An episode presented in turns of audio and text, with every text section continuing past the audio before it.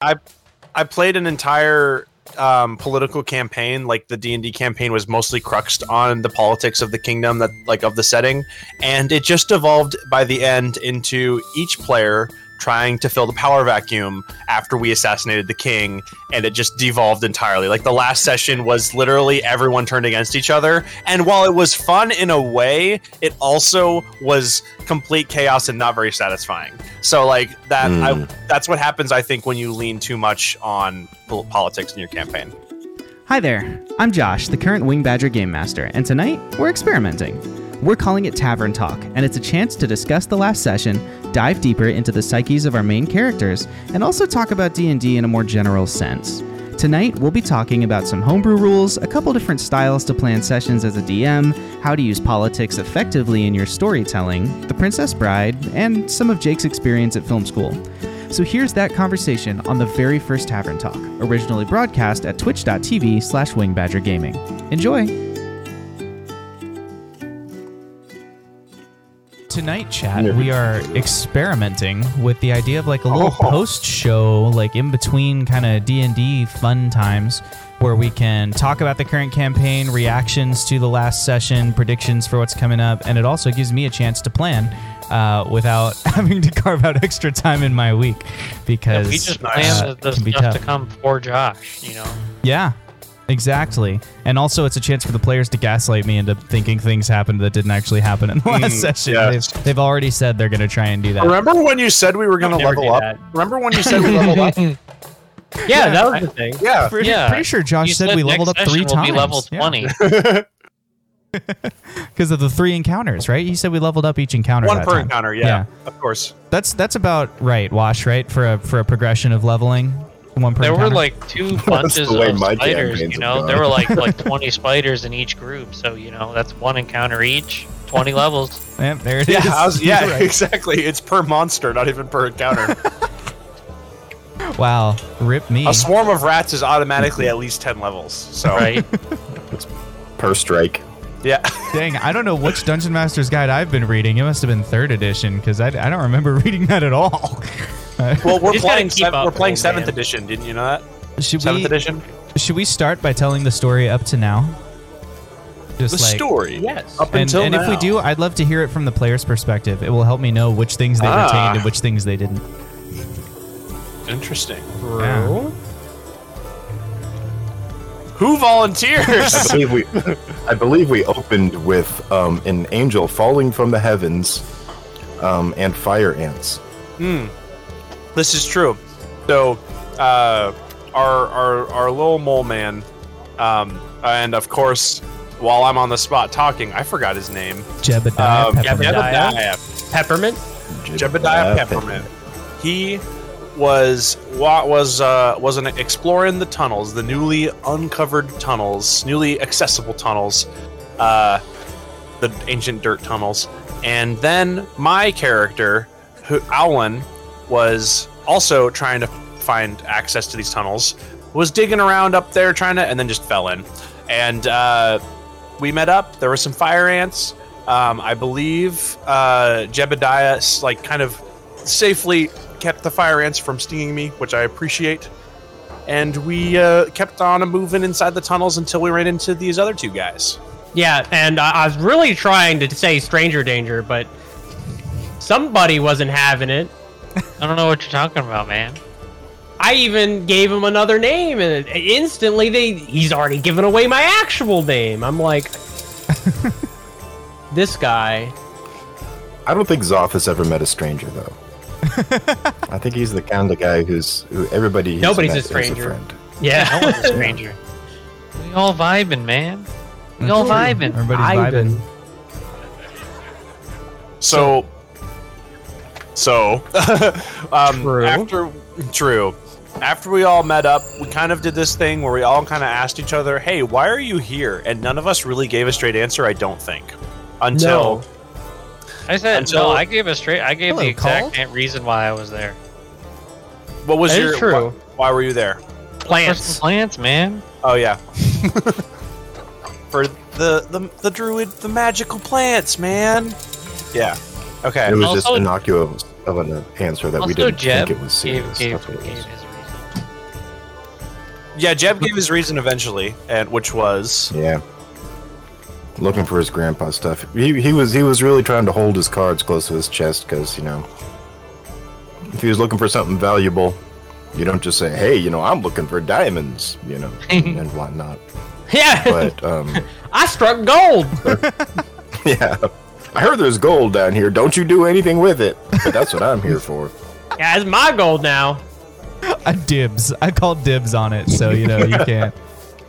It's you like can't violate the international dibs protocol. Yeah. Pretty sure that doesn't even have a language barrier. I think every every culture and civilization has it. dibs. Yep. Uh, So- we, I have dibs on this civilization. we got called in the chat. Just a official welcome to Hey, you. Cole. Welcome back. Nice. Welcome Gonna back now, y'all. Talking about the events of, of last week. Yeah. If So- if called calls us out, does it mean he called us out? Does Yeah. that? I don't I know. got called out.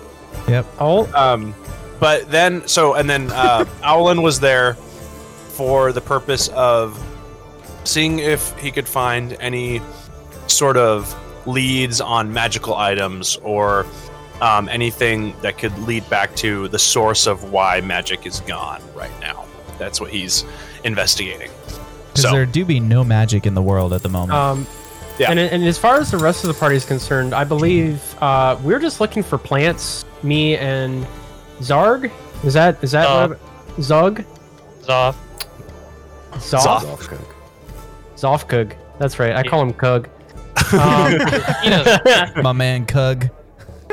So uh, it's it's an orc, and as far as the rest of the party is a human uh, traveling together. Though, um, I'm, a, well, I'm yeah, an Aasimar. Hello. Hi. How are you? he he is Birdman, bird folk. I am I am human.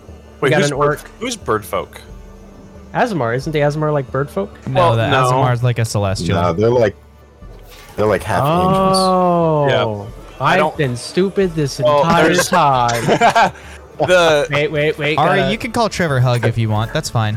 And call Matt's Matt's gotten to that one point in the book where he's been reading about the characters and he finally Right. sees an illustration. Yeah. And it's like my mental picture has been wrong this whole time.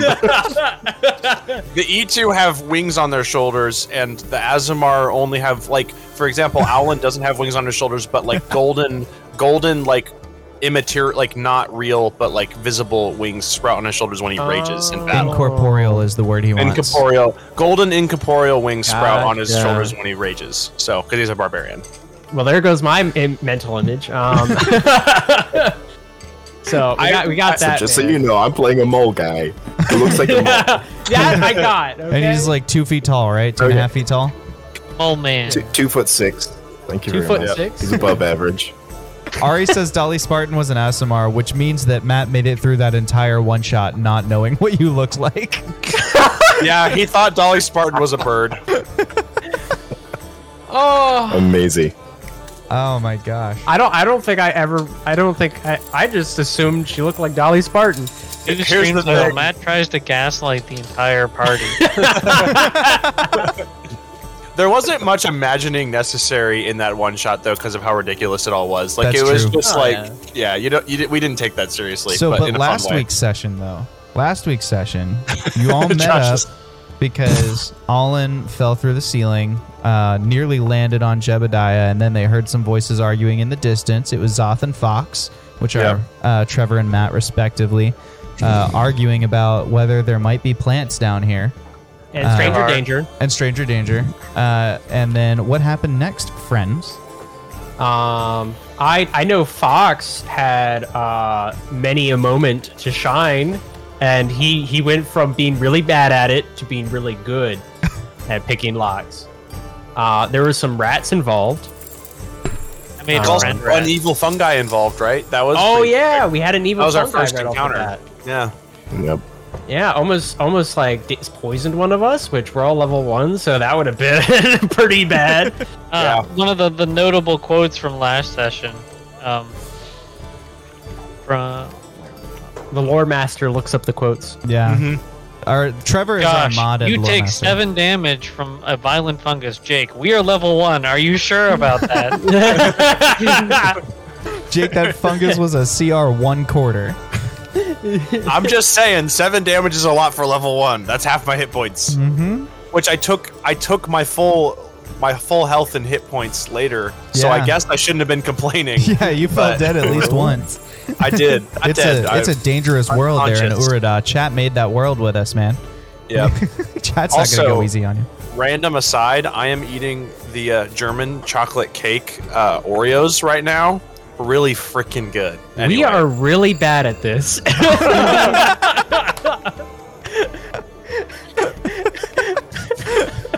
Someone's got to say it. I mean, like we're trying to recap instant tangents. Ari, I think they're quotable notes more than notable quotes. Hmm. So we had we had the poisonous uh, fungi thing lash out at us. We had a big moment like, whoa, that was scary. Um, even though you know Jake felt really bad, all our characters were like, "Ah, you're fine." It was a single like little fungi thing, and, and none of us got hurt. Walk it off. Yeah, come on. Uh, we went some exploring. We kind of followed Jebediah since he seemed to know what was going on, being Mofolk, and we were in a Mofolk area um, that was abandoned. that crazy mofolk. Crazy, crazy Mofolk. so, you know, we end up finding this and that, and there were some doors we unlocked, and you know, we're trying to look for something. Jebediah is definitely looking for something, and we found some chests. There was some rats inside the chest. Thank you, chat. Um, and we all had a fun time fighting the rats horribly. Uh, I might add. I think I tried to kick it three times and failed. Uh, somebody tried hitting it with their sword and failed. I think Zog was trying to grab it multiple times and failed. And I think, I think Jebediah just watched and laughed. No, he wasn't. He wasn't watching. I don't think he was laughing with that watching, was he? um, I mean, he was kind of he was kind of like shaking his head, like the boys Okay. will get it. You know, I'm, I, I came here to look at the chest. I'm gonna look at the chest. They're, they're fiddling. That that around. is what happened. He looked in the chest while we were doing stuff. You're right. yes. you know, I think they can handle three rats. That's right. It was Ari who sprung those rats on you. So thanks for that, really? Ari. I'm, So- I'm here for the Go. random encounters. We got Made further friend. in. We started skipping doors because, listen, man, we got places to be. You You know, past my my my friendly moment. You know, me Oh, and Rat right. had the connection. he And had a that- which connection paid with the off rat, later. which yes, Yeah. did pay off. So Paid uh, off one of the twice. rats. You want to tell What us the about rats your you moments grabbed? off? Tell us about your connection. Yeah, Yes, go yes, ahead, go ahead. So you know, this whole time he was just trying to catch it in his hand, and he was going to eat it, you know, across the room or whatever. So he like finally grabbed it after multiple attempts, and he's just like, "All right, gonna throw it." And he looks back in a glancing moment, and then he connects. they vibe. They have that same energy, man. He couldn't let that happen to the rat, so he gently uh, puts it on his shoulder and is like, "I'm gonna keep you." But then the rat scurries away, and he's like, "All right, that's fine. You don't want to stay with me. That's cool, man." I'm imagining like in slow motion, like very cinematic with like oh, mo- like music while he's like The throwing beam it and he light looks falls down on the rat. and the rat is just like looking at you with like puppy dog eyes, as much puppy dog eyes Yup. as rats can have. Like, and then and then you just like, oh, that's that'd be so funny. Anyway, It's just the classic movie trope, you know, when, Yep. when, when when the character, you know, looks into the eyes of something they're about to kill, and then they just can't. yeah. You just can't do it, man. in that moment, Can't moment. do it, man. Zothkug became a Disney princess. An orc, a Disney princess. Yep. Disney's really one. been changing things uh, stylistically lately. yeah, they're going with some design choices. You know, some aesthetic really. changes. They're very. It's very inclusive now. Yeah. Orcs have someone they can look to who really. That's Yeah. exactly. Yeah. So what happened Um, next? If anybody else wants to pick up, Maybe Jebediah pick up for a little bit. Well, we we did have the the wonderful instance. Well, so when we got up to um, to the, the security office, you know, kind of up to that point, Jebediah has been. I think he's been like just. I was thinking back like on his motivations last time, and, and like it's only been one game, um, and so I've been, but I've been thinking about like how he's been feeling about everything. You know, he's he's kind of a bit of a loner, but he used to be a part of a community, and and he's uh he's been maybe been burned a bit lately in the city. So being initially um, kind of reserved from these folk um, has has been his natural inclination. But you know, adversity tends to pull people together. And although this is day one, you know, he's had an he's had an instance of a, a couple people saving his bacon and uh, and people showing uh, you know genuine concern and consideration for him, um, especially with uh, when he discovered the the loss of his grandfather. Um, just random dudes just being straight up bros and being like, you know, man, I'm, I'm really sorry, you know. Um, he had a he had a pretty cool. I think I think it may not have come through as as well as um, it actually resonated with him, but I think Fox really uh, I think it really resonated with him, like Fox teaching him how to pick that lock, like because it was it was a moment for him, and and it went so well. You know, in his mind, the door was actually unlocked, but the result of it was was pretty spectacular. You know, he's had some he's had some really cool moments this past day, um, of of you know. In his mind, I think he's like, you know what? These guys are all right. You know, originally it was safety in numbers if traps are going to fly off, you know, one of them might take it, and that's going to be easier on me, sort of thing. But, but I think he's really starting to warm up to everybody, and uh, I think that's. Uh, I think he. I think he likes that. I think he, he likes having some some folks to to rely on, and that he can um, maybe be be there for him in the in the future. Nice. I I love that one of his like foundational moments was being taught to unlock a lock that was already unlocked. I think that's so great. Like the impact it's had on him, even though it was already unlocked. like because in that Yeah. there was like a throwaway moment where Matt decided, I'm not gonna tell him. I'm just gonna congratulate him and let him have the win. And Yeah. like it's just like, yeah, good job, man. nice. Yeah, That's so cool. he could have not done that. I He was could like, have I he could can't. have I can't embarrassed him, it. but he did. Yeah. Can't Uh, ruin it for him. un- unfortunately, while that great foundational moment was happening, what what was happening with Allin and Zothkug, guys? How what, Well- what, did, what did they do? Well, there were some spiders. Um, Yiders. that Speed that- raise. Some, yes. some big ones. Some big, a big spider and two swarms of spiders um, that were trying to break through a door behind, like trying to trying to trying to attack us. Oh, clarifying Yeah. note: we didn't know that there was one big spider and two swarms of spiders behind the door until they busted through the door Well, true. in our face This is true. everywhere. Yes, but they were trying to bust through this door, and so I know at least Owlin prepped his rage and was like, "All right, going from like, yeah, this." Oh yes, this is my voice. Like this, hello, this is how I talk to. you. Like, all right, let's let's kill these. Let's do it. You know. And uh, so, but then, funnily enough, oh, and I don't even think he landed a blow before he uh, was knocked unconscious by the giant spider. Um, so that was really fun, and there was a big fight that that happened. And I then, believe yeah, Jebediah got to use his heirloom mm-hmm. To much effect. did. Got to storm in, shoot a Much magic effect. gun, a boomstick. Yep. Yep, he's he's pretty excited about that and, and, and pretty excited about discovering more about it. You know, it's it's all been theory up to this point. And uh, and he's kinda interested to you know it's it's Yeah. gonna I think it's gonna become a fixation for him of like finding different ways and different places to experiment with the thing because you know, putting theory into practice is what he's all about. I bet that's gonna make him great friends with Allin. Who's like agreed. on this journey to rediscover magic so. and unlock it with technology. Alan was is at the at the end when everything wrapped up. Alan is very interested in talking to him about that. There's a, Alan came from a society of researchers and tinkerers and inventors, and so yeah, that's like totally up his alley. There's a moment at the end of that spider fight that we referenced earlier, just a little bit. Uh, Zoth, you want you want to tell us about that? The end of the spider fight. yeah. Yeah. How how the session kind of came to a close. because you know in your You one moment of kindness Yeah. Maybe paid off. I thought you meant like immediately after, like, like healing. no, it, it was during it. Yeah, healing it was Alan. during Right. the fight. During the fight, Oh, oh, the the rat that showed up Yeah. Yes. took out a spider. Yes. Yeah, you forget your rat friend so fast. No, I thought you were talking about.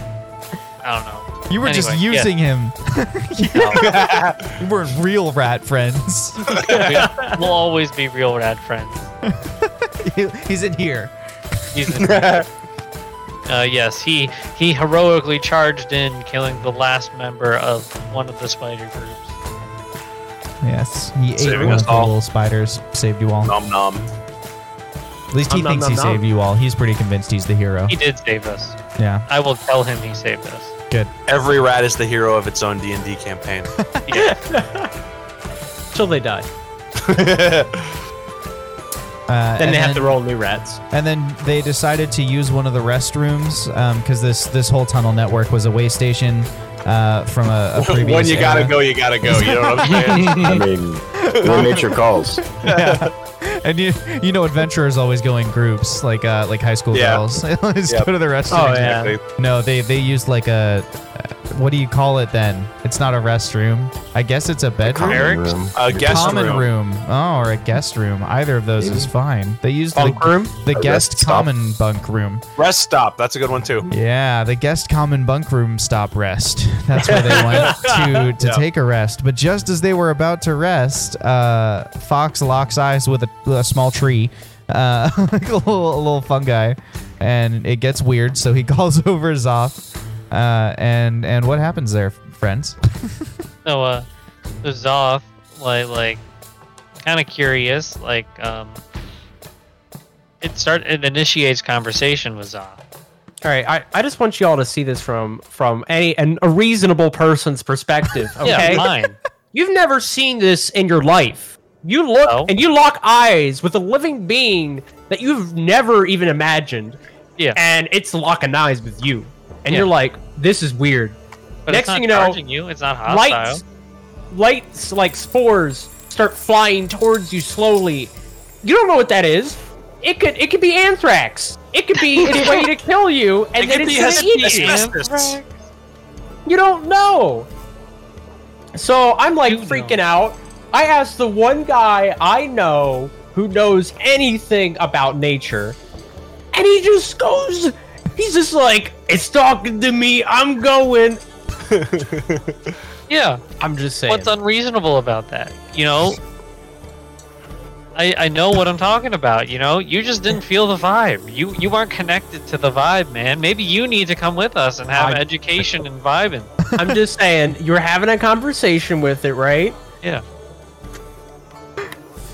And how'd that go? it went great. Tell me This more. conversation is going to pay off tenfold. And how'd it end? Uh, I'm gonna gonna join, teach them how to vibe. Yeah, Yeah. this, this plant folk want to know how Zoth's to gonna vibe. end up with I'm gonna teach this mushroom little guy how to vibe. Yeah, right? That was the last line, I think. Yeah, that was that was the very last line. It That was. Way to end it on a a good good time. note there, Trevor. It was a Yeah. great Solid. note. Yep. No regrets. good cliffhanger. So, how do we feel about how the last session went? And do you have any predictions yet for how the next session's going to go? Worst session of D and D I've ever played in my Wow. life. I'm just kidding. Oh man, it was. I agree, it was terrible. Yeah, Too many, too many fire ants. Oh, Yeah. One true. ten. yeah, I Yeah, agree. many fire Actually, ants. Fire ants are an omen, actually. Mm. Um, it's foreshadowing Ah. uh, the demon army, you know, marching out of the dirt to uh, attack Dirt us. people. Yeah. It's not the dirt people. The dirt people, little did we know, one of them dug too greedily and too deep. Well, our lore master and myself could correct you by saying that dirt weren't interested in digging deep. That's they why I said interested. one. There's no, one they were interested driven by madness. far. One driven by madness. By dragon my sickness. No, okay. That's that's my prediction. Mm. My Um, predictions for for the next session. I think we're going to see a lot of. Uh, I'm gonna. I think Zothkug's probably going to take a lot of the spotlight next session. Mm. Um, and I think, uh, as far as Jebediah is concerned, I think he's probably going to to stay back a little bit and and like assist. I think he's going to be like a bit more support, a bit more distant. Alan like is he's, he's kind of had his spotlight this uh, this episode. That makes sense. Alan's gonna keep asking uh, Jebediah about the gun and We should plan like a little sidebar. Yeah, To, like, talk yeah. about it and stuff. yeah, definitely.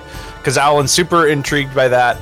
Um, because that's like a big, that's a big, I guess, probably plot hook for him is like investigating how that, how that, how that works. Like how, how does this thing operate? How does the magic stay with the ammunition? Is this a thing? Like, is imbuing magic into items the way to like bring magic back into life? And like, like how can that be replicated? So It, yeah, It's the classic, like uh, any kind of trope where the scientist has been studying the thing for their entire life, and, Mm-hmm. and like they've been studying maybe like portals or wormholes. The next thing you know, this guy's just like, "Yeah, I travel dimensions all the time. Let's go." And like, Yeah. Wait, stop! I need to talk to you about Yeah. how you do that. And they're just like, "Well, I press the button and it just Well- go, woo!" yeah, it's got the woo button all the time. I, I, well, I think Jebediah is kind of in that same boat a little bit, um, you know, because he's been he's been reading about this thing and studying this thing forever, and now that he's got it, I want like part of him is going to be like like, what do I do with it now, though? You know, I, I think there's going to be a lot of tinkering and experimentation and and you know I'm, I'm waiting because for the because he's spin-off. got all the info on it. Like he's got the he's got Mm-hmm. his his grandpa's book, and now he's got this new grandpa his like his other grandpa's book. Well, not his other grandpa, his grandpa's other book. There we go. I thought you were Sorry, gonna call I- I Alan his new grandpa, and I was gonna be like, well, That's a really He's quickly formed bond. yeah, He's gonna nickname it Papa. um, but yeah, but like now that he's got it, it's like you know, what do- what do I do with it? It- It's almost like what it, what's that in in the Princess Bride when Inigo Montoya is at the end? He's like, you know, I've been pursuing revenge for so long. Now that I've killed the guy, I kind of don't know what to do with myself. Yeah. Um, you know, now that he's got this thing, it's like it's it's going to be a lot of a lot of tinkering and, and whatnot. So Ah. he's probably going like if you've got ideas on magic outside of this, yeah. probably going to knock some heads and you know figure some stuff out. I, I do want to say I'm waiting for the spin-off series where we, we have like a book or something just focus on Jebediah's journey all the way up until that ant hill broke down with with you know with that uh, as as Asar jumping through the hole like an angel. Josh and Wash take over for like a month. Maybe that'll be like a maybe that can be a reward, like a you know like a ten subs reward kind of thing. Like we hit ten subs, we give you the the session of like Jebediah's kind of formation or or whatever.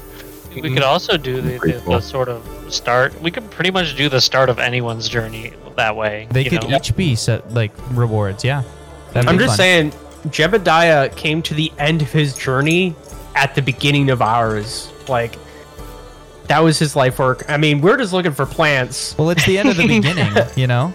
Yeah, yeah, right. It's it's it's a bit, it, you know, one door closes, another opens. Yeah. You know, and that's what they say. So Well, this has been Narrative Storytelling 101 with Winged Badger Gaming. Thank you guys for uh, joining us. yeah, right. I you know prediction wise, since I, I feel like we've already heard from two people. Um, I will say for my character, um, I feel like Fox is going to have a bit of a of an internal crisis. Uh, it may be a minor one, but you know, he's he's somewhat at this point glued to you know Kug. Um, but does he really want to stay attached to these other two people, right? And I think he's probably going to look for a moment to like break away, and then that's going to be his moment of crisis of like, is that what he really wants? Mm. You know. And it, I, I guess, however, however it leads up to that is going to determine whether or not he tries. You know. Mm, Interesting. that is interesting. I will note this this potential internal crisis as I as I plan for what happens in the next session. Writes down notes. All right. Well, you know, I- Down. I'm trying to plan in events that will that will ping off your characters' backstories a little bit, so that there's some built-in stakes for you all. So I don't know if it'll be exactly next session. And this is something we sort of already talked about pre, just to like, you know, about casters and everything. But I, I, I predict for next session, I'll probably find sort of the plant that I've been looking for. And uh, I don't know if, if we should spoil it for chat, Josh, or if you want to save it as a surprise. I mean, you know what you're looking for, right? Like Zothkug Yeah. knows what he's looking for. So Okay. I don't think it's a spoiler to say you're looking for it. I can't tell you if you're gonna find it. Yeah. So we're, we're looking for these plants that basically, um, I guess like in uh, like mechanically wise would allow Zoth to to spell cast. Like it's sort of use use the plant and get X amount of use out of it, like spell slot or whatever, and then it takes X amount of days to recharge because it's a plant, that has to grow. He has to care for it. and everything. So I Kinda like- suspect. I, I think that, like, uh, sorry, Matt. Go. no, no, it's okay. It's You yours. go, Matt. You it's go. yours. You No, go. You no. go. You go. I thought I thought you were ending. It's fine.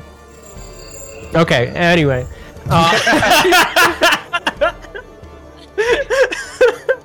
so, I think I think uh, the way we were talking about it before was uh, like you cut off a leaf or a stem or something. Oh, it's and- a it's a follow from Haas. Anybody want to go and thank Ooh. Haas for following us with the ban By hammer? banning him, Oh, yeah. it's another Haas. Haas Tiger and Haas Expect Flesh. a bunch more. Oh my goodness. I'll I'll give you the the heads up chat. If we get hate rated, I'm gonna run three minutes of ads to monetize the hate raid, just so you know. So it's not you, it's us. But if that happens, we're gonna but we'll be bringing in the dough, so we're okay we're with gonna it. show all those bots some ads. Was this was this bot here last, last yesterday? No, No, the, Haas, ha- the Haas bots are known hate raid bots. yeah. Oh. Dang. It's been a time. anyway, It has been a time. Matt, do you remember when you were trying to tell a story and then first you and Trevor talked over each other and then you joked about it for a little bit and then right as you started telling the story, we got hate bot followed.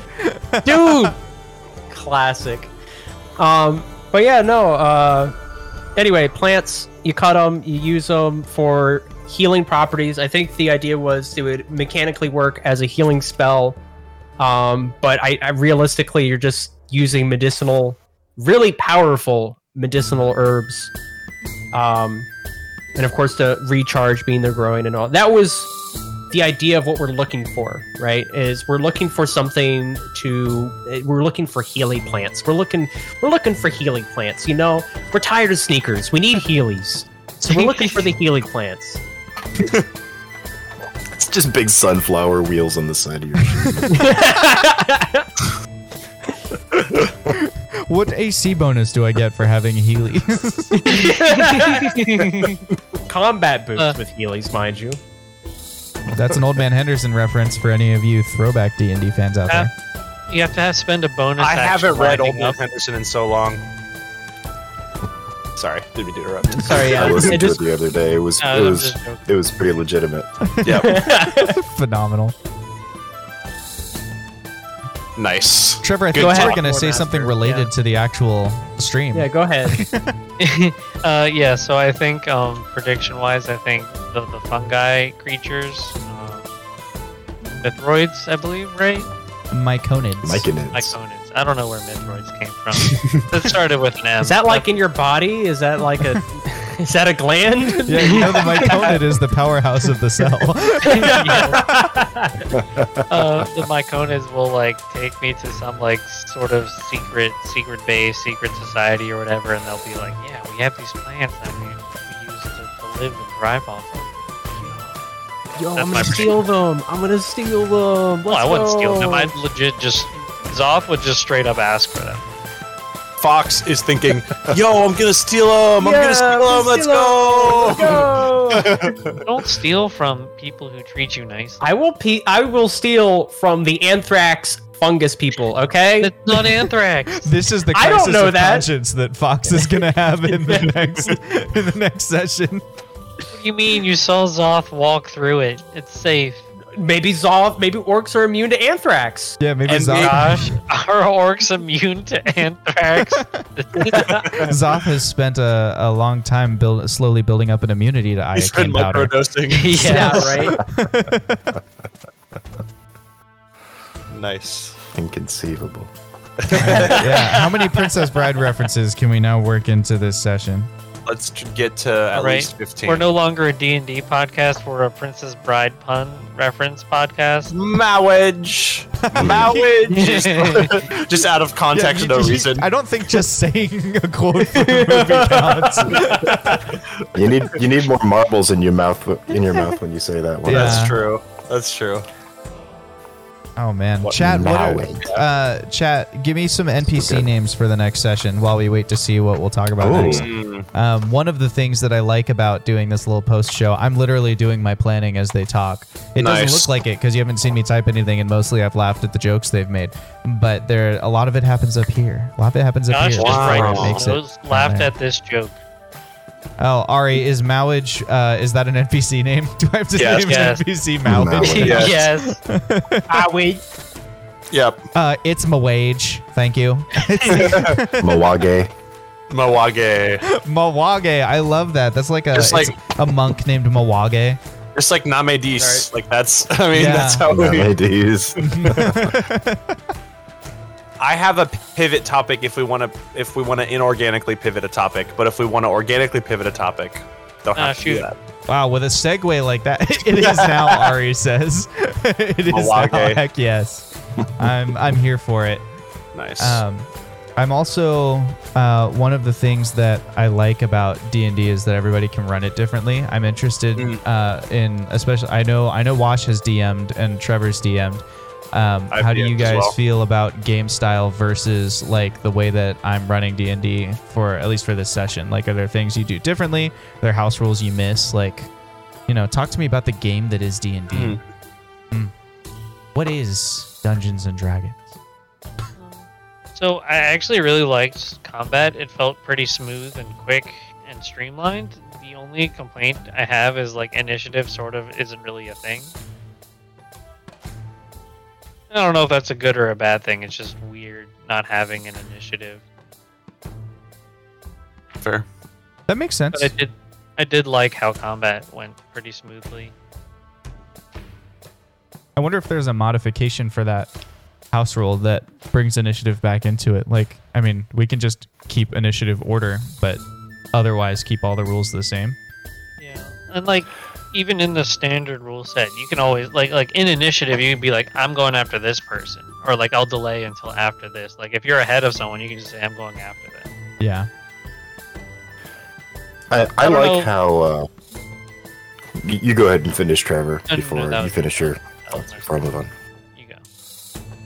I, I, I want to to re- reserve the the John Washburn seal of approval until later games. But so far, I think that your DMing style has been fantastic. Um, I do like how quickly I do like how quickly you keep the keep the combat moving. I felt like it, it moved pretty quickly. Um, house rules are house rules, like you know, confirming um, criticals and everything. That that's like whatever. That's that's not really where my heart sits, so it doesn't really bother me one way or the other. Um, one thing that I do in my game with initiative, because I run a game for like eight players, so there's a lot of us, um, and tracking initiative in, in that is a nightmare. So what we do is we go around the table, um, and then at 12 o'clock and 6 o'clock, so at the foot of the table and at the head of the table, that's when the monsters go, and the players are all around the sides. And the way that we, uh, so it's kind of like the way that we're doing it, where like the party goes and then the monsters go. But um, but what we do is we roll initiative, and then whoever gets the highest is where we start on the clock. So if the person with the highest initiative is on the far right, then we start from there, and then we go clockwise around. If the person is, you know, who, gets the highest is over. That way, there's still like some some randomness to it, and there's still like some benefit to having a high initiative modifier. Um, but as far as like everybody going in, you know, it, it makes it easy just to go around the table rather than popcorning all over the place. But really, that all depends on you know your your players and how many you have and and how difficult they have keeping track of initiative and so it's like you know it, it's kind of Yeah. what works for the group i think ours has been pretty great um, I, I do like the uh, how we have a minute or so to talk about strategy, but I don't feel like we've really needed that yet. Um, we may in the future, so that's what I mean, like time will kind of tell if that Yeah. becomes useful to us or if we Yeah. discover the usefulness in it. But I feel like so far, like we've just had a pretty solid plan. We just kind of state what we're our objective is, and then everybody kind of works around it, and it's it's Yeah. like okay, it's not an issue. Sure. And I think at, at level one, encounters are fairly straightforward. Like, you know, when you think about um, I think about encounters in terms of a dramatic question, right? Like um, every encounter has to have a question, and when the question's answered, the encounter ends. So, like for example, the question might be, "Will the spider kill the party?" Or the question might be, "Will the party find out what's in the chest?" And that way, the encounter doesn't have to have a single path of of like following it. Like you don't have to necessarily um, trigger the trap to open to find out what's in the chest. You know, if the if the encounter is finding out what's in the chest, you could use a spell to. Well, you guys can't rip magic, but like, uh, you know, people could use a spell, or you could try and lockpick it, or you could step in and trigger the trap, and then you have to do combat and whatever. And so when you think about it in those terms, the like the minute to talk tactics becomes really helpful when it's not just a direct like I have to fight the thing because if a di- you know if one of the party members comes up with a different answer that's easier to the dramatic question, it gives you a chance to share it. Um, Yeah. You know, if if you're fighting something that's sentient, then I mean, a spider is sort of sentient, but like you know, if you're fighting something that's thinking for itself and has like desires above "I'm hungry," which is what the spider's question was: Do I get to eat the party? Um, and the question was answered no once it lost enough hit points, so it fled back into its little hidey hole. Um, you know, but when you have characters with their own motivations that you're fighting, like that guy you pissed off at the tavern, um, then there are lots of ways to to resolve that conflict. So I like it for that purpose. I do but- like I do like having a chance to like talk though cuz cuz normally at least in my games when it comes to your turn players going back and forth saying so I think we need to run. Should we run? And and someone's like it's not my turn. You know I'm not right there or, or you know or whatever. I like at the beginning of the round just being like this is bad guys. You get him. I got a thing to help us get out of here. We're getting out of here. And then everybody kind of like knows how to direct their Yeah. turn. Or if, if somebody says that then the other guys can be like no I've got a thing. We can take him if we want to take the risk. And everyone's like yeah well, okay. Well if you got a thing then let's go. And then we can just kind of focus our turns. I really like that about it. In- in Totally.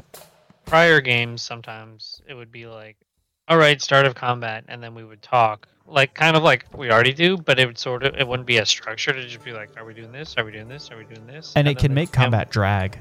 Yeah, and the DM would be like, "All right, you guys have been talking for way too long. You go now. Like first person, just go now." Sure. Yeah. It it also I've considered um whether like as you guys level up as a group, if I need to increase the amount I don't think I do yet. But you know, when you hit like level five or level ten, if I need to increase the amount of time that you get to talk tactics on the premise that like the longer that a group works together, the more they get to know each other's strengths. So it's like Yeah. you you would get a more solid understanding of what everyone around you can do um, during combat, and the only Well, way sure. to really simulate that is to give you more time to talk about it. Also, at sense. higher levels, we'll have more actions to work through and more That's things true. to to consider doing. You know, like, Right. we'll have more uses for our bonus action, and we'll have extra attacks, and so like maybe the individual timer goes up a little bit too. Maybe you'll even turn magic back on. Wow. what a concept! Magic and D and D, never. No. Especially in fifth edition. Um, I I just want to say real quick. I apologize. Uh, I was I was gone there for a second. Um, work things happened. so How dare you? Wow. Matt's working while he's streaming chat. You could have you could have just not told us, and, and we, we, wouldn't probably have wouldn't have known. known. Yeah. Yeah. well, I unlike Island Fox. College has Unlike Fox, I am an honest person. Okay, Are you? most of the time. Got him. Nice. See, you can't always trust an honest person to be honest, but you can always trust a dishonest person to be dishonest. Ooh. Ari, where's the Dude, magic Gandalf? circuit breaker? From Star Wars. True. have you tried turning Wait. magic off and back on again? we we can't overlook what Matt just said. Dude, I don't know what you're talking Gandalf from Star Wars? You're right. That might need to be a quote that gets added Yeah. into our little quote base here. Yeah, that, I that's what. Trevor was quoting, right? totally. No.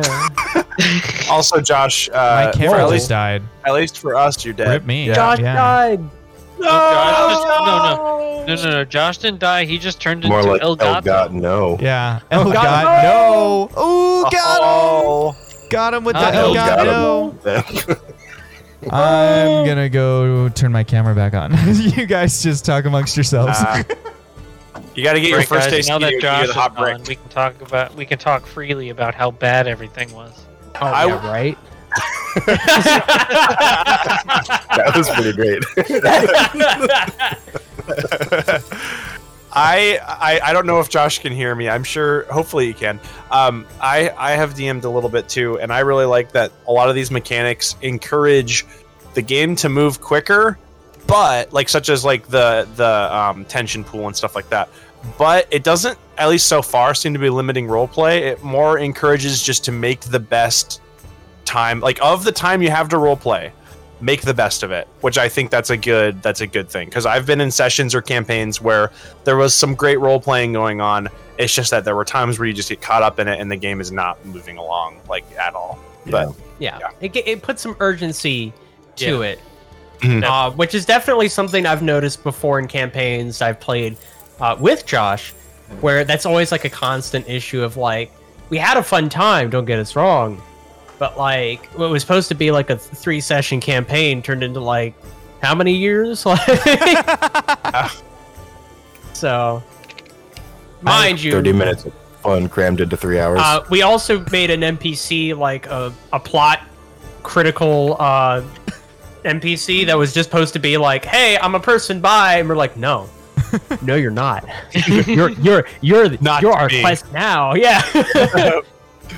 Yeah, the, That's the, the the random quest. encounter is that a, a rogue steals 1d4 of gold from you in the tavern, and then by the end of it, they were like, We're gonna sail across the continent to help this person we met at the tavern.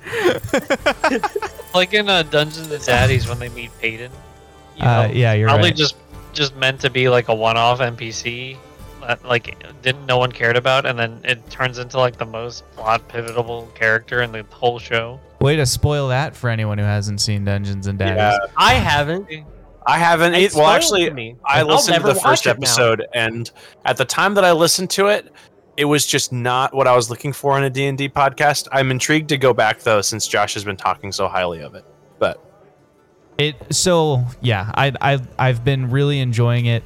What I especially like about it is how loose they are with the rule book. Like I feel like I am I am fairly loose with the rule book, and so it feels like affirming to listen to a podcast where the DM is also loose with the rules and focuses more on like, can we tell a good story and are the players having a good time? So there you go um, and Nice. yes, chat, I can name a character Zorp. No problem at all with naming a character Zorp. Deep Zorp. Zorp the head of Zorpcorp. Let's go. Zorp and Mawage. These are good names. They are good names. milwaukee True. that was very enthusiastic Uh, I think we might need to make a true emote. That's just like T R U U U U, and they like get bigger and smaller to try and. I, I talked to It's a roller MC coaster of Pro.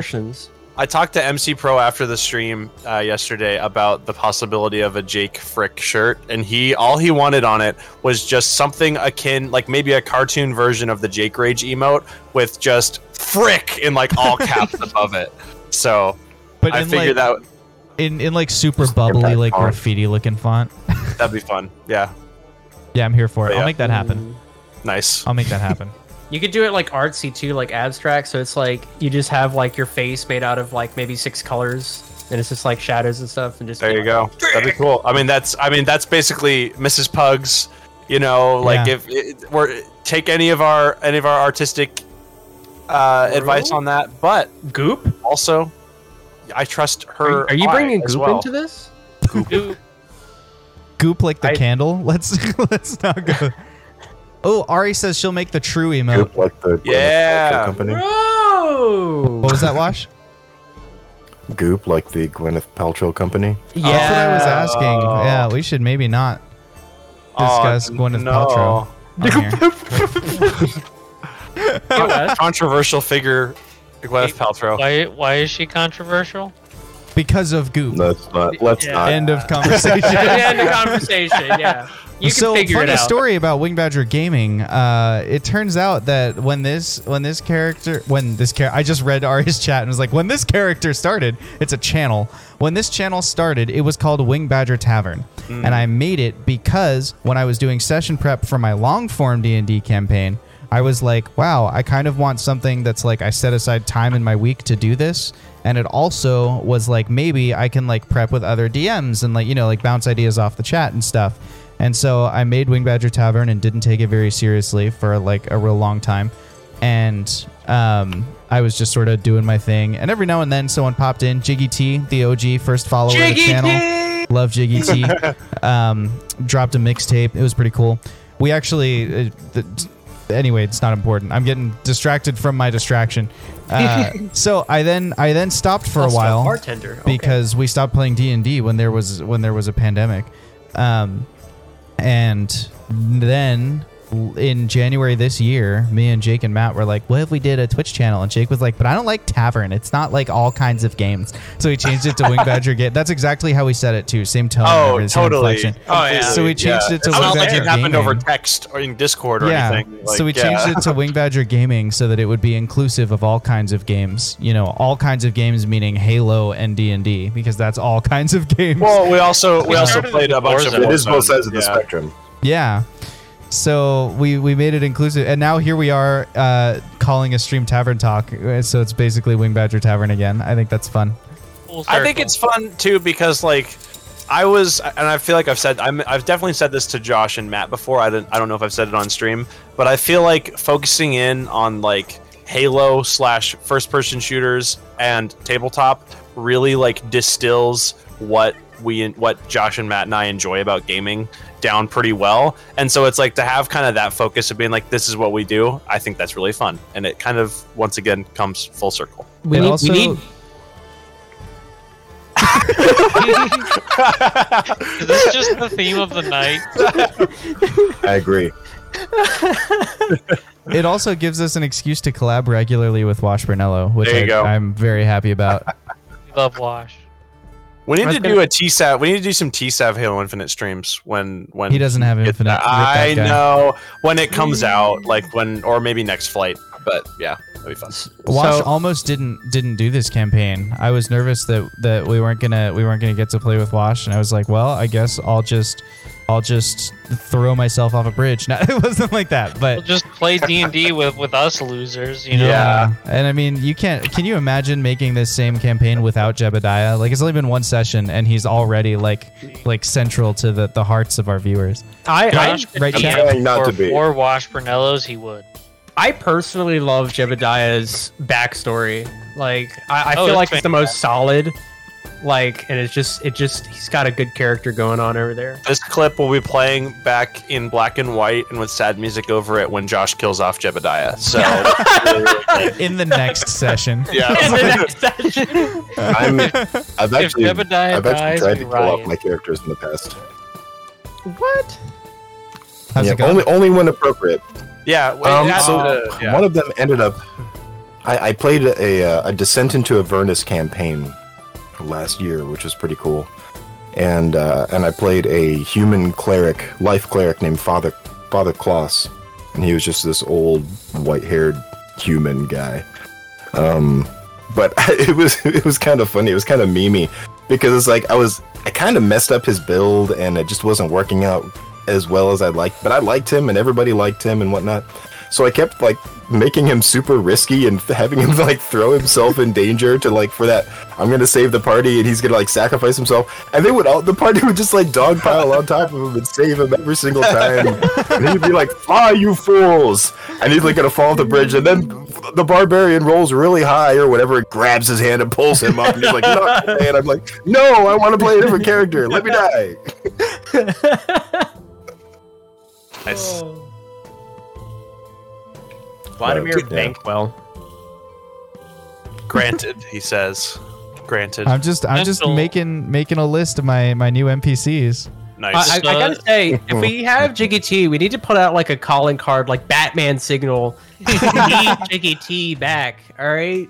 Jiggy I think T, when we changed the channel name, he didn't realize, and like ha- he hasn't been because it's like as soon Oh, as yeah. we changed it, he hasn't been to a stream since we changed it. I'm like, ah, no. Maybe So- he maybe he actively hated Warzone, so when he saw that's what we started streaming, it was just like a Maybe. Maybe that was a deal breaker. Yeah. Maybe he like act. He's an activist against Warzone. Like he's constantly at their headquarters And with you know what? he was proven Same. exactly right. Like that is the right side of history.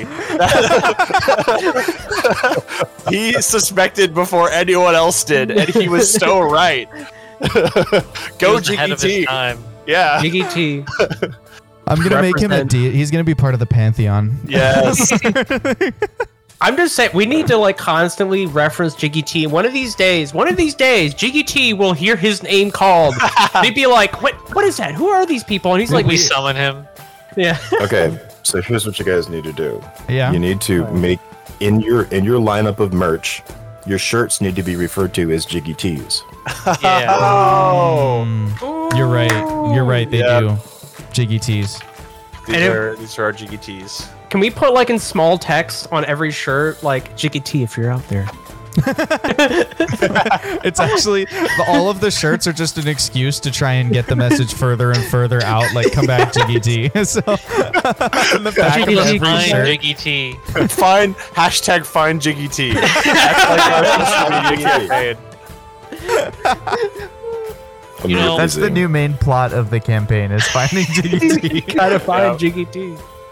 So good. You know, oh. He's if- the if- if progenitor enough- of magic. He if left a enough long time ago or the right war. Right? person sees that like sort of clip or, or TikTok video, you know the internet would just get behind that just for the meme. That's true. Good.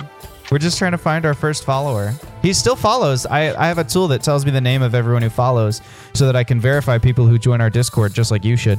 And um, when when I look at it, his name is still there, right at the top, very top, first name. First name. You can you whisper to him? Uh, you know what? I probably could through Twitch, but I feel like that ruins the No, that- ruins no. the mystery.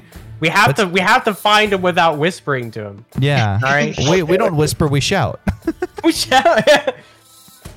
with merch. Yes. That is how you do it. Jiggy T, come back. Calling Jiggy T to the principal's office. So how up do you guys stay on um on like the D and D source books and expansion books and stuff like that? Relatively, but not a crazy amount. One of my friends is more up to date, and I'll talk to him about stuff like whether, well, like what's in a book, because he has like the full D and D Beyond, uh, like s- subscription, and so Yeah. he gets all, all Mm. the stuff digitally. So I'll talk to him like, is this worth getting? And like everything. Dude, I, I, uh, totally know everything off the top of my head. I've never doubted that in one second. Um, you know, player's handbook. That's one of the source books. I used to when I was in high school a lot more because my best friend in high school and who has DM'd most of the campaigns I've been a part of, he kept super up to date with it and would talk to me all the time about all of the you know new source books, all of the oh they revised the Ranger and here's how this works now and like you know all the stuff. So I haven't kept up super up to date recently. I have kept more up to date with things like Magic the Gathering and other stuff Hmm. recently. But I- yeah, I spend all my source book money on dice. So Nice. I, um, I have the three core source books, but I'm totally open to using material from the others. I just like when people tell me what they want to use, I go research just that aspect of the book and make sure it's not game breaking, but generally it's not because it's released content. Um, and then I Yeah. make sure that they like I I'm a big advocate for the players managing their stuff. Like there's nothing more obnoxious than a player being like, "I do this thing," and then the DM interrupts their moment to go, "Do you have enough spell slots for that?" Like, you know, I I would rather let the players manage their material, which frees them to like, "Hey, you can use stuff that's not in source books I've read. I just have to trust you to use it well." And if you abuse it, I'll drop rocks on you and kill you. So like, you know, it's a symbiotic relationship where everyone benefits um, and that's that's fine because at the end of the day, I I am their god for the two to three hours that we're in session, and you know what? Sometimes God smites people, and you know it's just part of it. Hmm. Guys, do you think this is going to Josh's head? uh, but It also, a, it takes a special somebody to not be a megalomaniacal DM. true. Does Wash have a Does Wash have a follow up to his ask his question of of how up to date we keep with the D and D stuff? Well, so I mean, I was just curious, really. Like, and I wasn't necessarily saying like, "Hey, what's your book collection look like?" or anything like that. Um, I do have a couple books to I- show because I'm excited to show them. But Sure. after Do tell. Oh, okay. So I found D and D by when my family was moving from South Dakota to Nebraska. We were cleaning out our attic in our house in South Dakota, and I found my dad's Advanced Dungeons and Dragons handbooks from the 80s. And wow. the, he had the hardcover um, first edition AD&D but second printing hardcovers. So it was after after TSR hired professional artists. Basically, their first hardcover printing of these books was done by like dudes who had like just graduated high school and liked to draw. um, and so when TSR got We've bigger, all seen the Weird Beholder. yeah, exactly. um, so they um, these are I kept these two. My brother back home uh, has the other hardcover books and also a lot of um, the dungeon modules that he had. Um, but I really wanted to like these the, the art on these two books was like ah just such good memories. So that's how I got into D and D. The first couple, the first three campaigns I played was in AD and D. Um, with these books. And then I also have the D&D Art and Arcana um, book, which is a history of D&D art and also the development of D&D in this book that was published like 2 or 3 years ago. Um, and it is like the coolest book art book I've like ever read. It's like so interesting. It's separated each each chapter is an edition of of D&D starting with basic edition like the original like not even starting with basic edition starting with the precursor to basic edition which was just modified chainmail and then the next, the next Mhm. chapter is basic edition then AD&D then AD&D second edition then third edition then 3.5 then fourth edition then fifth edition but it's super cool I and thought it they went from 3.5 to 5. I was just about to say, I think it's a weird numbering convention that they went three, three point five five, and just skipped over four. I would, you know, what's funny is I would mostly like agree with you, except for the fact that I did play, I did play a short like series of one shots in fourth edition when it came out because it was like it came out when I was like, ah, like in junior high, and so like I, w- me and my friend Loudon were just like, ah, new edition of D and D, this thing we've been playing the old version of, and then we like tried it and we were like, huh. I don't know why this is less fun, and then we went back to playing first edition.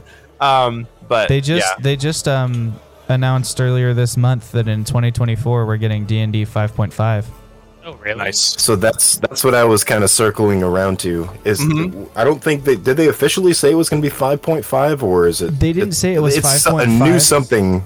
They were So it's either really 5.5 or E. 6e. they were really intentional about never saying the words new edition, which is why I'm calling it 5.5. They said like the next thing for D&D or the, you know, the new um, the new material um, and there it includes remakes of core source books they've said. So it's like a new player's handbook and whatever. Okay. But if they're doing that and it's not a new edition, like they've said it'll be backwards compatible basically. Like you can retrofit all this new content into 5e. So that to me sounds That like 5.5. sounds like 5.5 to me too. Yeah. Yeah. They also announced a uh, an expansion box set. Um, did you see anything on that? It's, No, it's I got haven't. uh, Tasha's Cauldron of Everything. Mhm. It's like it's like three books, and it's got a DM screen, and it's like in a box. So it's got Tasha's Cauldron, it's got Xanathar's Guide to Everything, and then it's got a new monster manual called Mordenti- Mordenkainen's Oh, Guide to the Monsters of the Multiverse or something like that. yeah. Um, I looked into it a little bit, and it looks like it's a mashing of Volo's and Mordenkainen's together. Oh, cool. So essentially, a monster manual expansion, a player's handbook expansion, and a DMG expansion. That's cool. Nice. Um, so if they're like if they're combining stuff, that kind of that kind of feels very 5.5 e as well. yeah. that's just my speculations. Do you think they'll give back point buy? like for the skills? um, I don't know. I still know DMs who kind of modify 5e to do that anyway, in a I- weird way. I actually think in general, uh, fifth edition's system makes way more sense than point buy but your Mhm. characters get a lot less opportunity to be unique and specialized. Agreed. Also, Um, I also think So like in three five they had like just a lot of skills to choose from, and so you sort of either had to be very selective and min maxy with it in three five, or you sort of like jack of all trades and didn't really do anything. Whereas in five, it's just like you sort of get all these bonuses without any really sacrifice. Or, or a chance to, to decide for yourself. Or you play the Mhm. rogue and you're a skill monkey. yeah. so it, it sounds like because because I'm not as familiar with uh, 3.5 and how that even Mm. all worked, but it, it sounds like um, it's less like like you have less opportunity to to min max, but you also have less opportunity to make a broken bad character, like a Yeah. useless character. Yes, Yeah. that's true. In 3.5, when you level up, um, your class has a dominant skill. So, like for the rogue, it's dex, and for the bard, it's charisma. And when you level up, you get something related to that modifier. So, like at level one, it's I think it's like a D8 plus. You know, like each class has a, a die. So the rogue gets like a D8 plus their dex mod, and the wizard gets like a D4 plus their intelligence mod because mostly they have um, spells. They don't need skills and then you can spend those on any of the it's like 30 skills and you can spend those points anywhere up to like there's a cap for each level so Yep. um, you can you can spend your points getting better at stuff which leads to like there's always the joke oh i killed a dragon and got better at basket weaving but Yeah. it also because the skills were so specialized it meant that your character couldn't be good at everything. So like you could have a party of four rogues and it could still be a balanced game because they didn't have overlapping skill abilities. You know one of them could be charisma based and focus on intimidation and persuasion. Um, and you know another one could be dex based and then you could have a wisdom based character who focused on like spot spot and listen are separate so you have spot Mhm. listen you have hide and you have sneak so those are those are also two different skills so like it gives you a lot more customization over who your character is which Yep. in fifth edition they try to do with archetypes but what they really did with archetypes in my opinion is just give everybody magic so i don't know i don't know how i feel about archetypes versus that customization aspect but I, I do like that in fifth edition it doesn't take an hour and a half to level up your character. Uh, Totally true. Because it takes Yeah. Ages in third edition. Also, Right. Sorry, go ahead. also in three five, you got a feat every other level. oh yeah, Um, and then feats were like like they weren't as big, so they were much like sort of separated in terms of the abilities gotten. But one thing I did like were there were feat skill trees basically, in that you would have like um, sniper one and then sniper two, and the prerequisite for sniper two was that you had sniper one, and so it sort of led to this sort of um, like you're anticipating a build basically, and you like choose your feats ahead of time. It's like, oh, I'm gonna. you want were this very feat. specialized in 3.5. yeah, the beauty of 3.5, in my opinion, which ca- I think Pathfinder carries on perfectly, is the just the depth and like the amount, like how much care and time you can put into a character that mechanically shows in the game. Like in in 5e, you can put a lot of care and time of a char- into a character. And it'll show in your role playing, and it'll show in the way that it like reflects outwardly, like in the way the campaign story plays. If you have a good DM, but like in three five, if you put that care and time into actually building your character, by the time you're high level, it's not just that you're generally powerful, it's just that you can be insane at specific things that really, really make sense for your character, which I think is really cool. Um, for an example, oh, go ahead. I was just gonna extend what Jake said too. It it creates the legend of your character as they reach legendary level. So like they talk mm-hmm. about, you know, there's mid level and high level and epic level characters, and ideally as you're growing, your notoriety in the world grows as well. But whereas in fifth edition, it seems like as you grow, you become notorious for your class. Like, wow, what a talented wizard that person is. Versus in 3.5, like you get notorious for your actual achievements. Like that man is the world's best lockpick, or Mhm. or whatever it is that you do. And so it creates a much better role playing opportunity. Like you know, when the when the world's best pickpocket kicks open the door to a tavern, all the conversation stops because everyone's like suddenly checking their wallets. They've all heard of that guy, and you know stuff like that. So anyway, I was going to say, for an example, um, on another campaign I was doing, which I think uh, for like my own personal, right? Uh, which I think is tr- they're You're not allowed to get have personal on. campaigns. Actually, um, you can only play with It us. was in the contract. I know. I never it. Um, but uh, I, I created a character, and I, I admittedly I went I went you know to the wall over it. So um, they gave us an allowance, right? And we were allowed to use source material, different source material, and get magic items as long as it was covered in the allowance. And we were like level 12 or something. It was we were up there.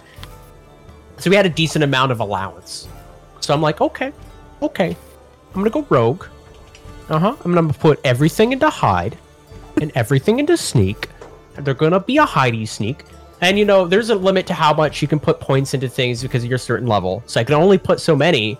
So I started spreading them out. But now I'm like, magical items. Hmm. Goes online, finds Wikipedia, searches by stealth and modifiers and whatnot.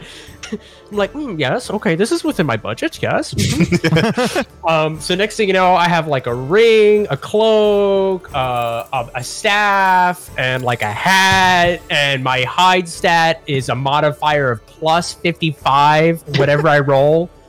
So I'm like, yeah, man, I only rolled a five, so I guess my height is 60. so this, it's just absurd. Um, which 3.5 does account for at higher levels where it's like oh i have to roll a 30 to get that like with my modifier like it does kind of account for that in a way but yeah Yeah.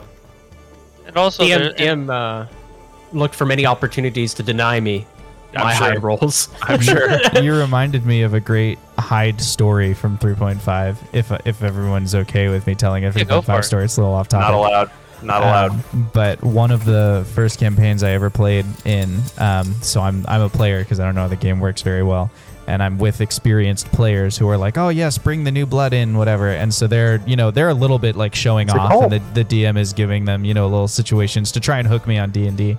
And the rogue of the party, we're, we're outside this castle, and the castle is under siege, and we are part of an army. So rather than being like the heroes who lead the battle or whatever, we are supposed to help sabotage the siege as part of like a wider operation. So we have one cannon emplacement, and our job is to disable that cannon emplacement.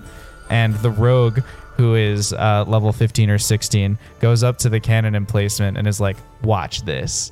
And he sneak attacks the captain um, and kills him, and then crouches down behind the captain as his body falls. And because the captain is falling and he has partial concealment, he rolls a hide check. and the rest of the crew do not find him because he hides so well behind the captain's falling body. And then he sneak attacks the next one because he has multiple attacks because he's level 15. So he sneak attacks the next one, kills him, and hides behind his body. And at this point, I'm like, wow, that was funny, but he's probably done. He's not done because then instead of sneak attacking the rest of the like guys and trying to kill, it's you know like 10 or 11 people for a, a siege cannon crew. Um, instead of attacking everyone one at a time, he sneak attacks the powder and blows up the powder with his um, with his like tinder flint and tinder just like strikes it and blows up the powder and then rolls the equivalent of acrobatics to like fly away from the explosion and roll to safety and so he single-handedly in like one encounter kill or in one like turn kills this entire cannon crew without being detected once because that's the kind of stuff you can do when your hide is that good That's some pretty high level, high level stuff. High I was upset. holes. I was upset that I did not have the ranger feat, which is hide in plain sight. If I had, that was the one thing I was missing for that character. If I had that, DM would be done with me.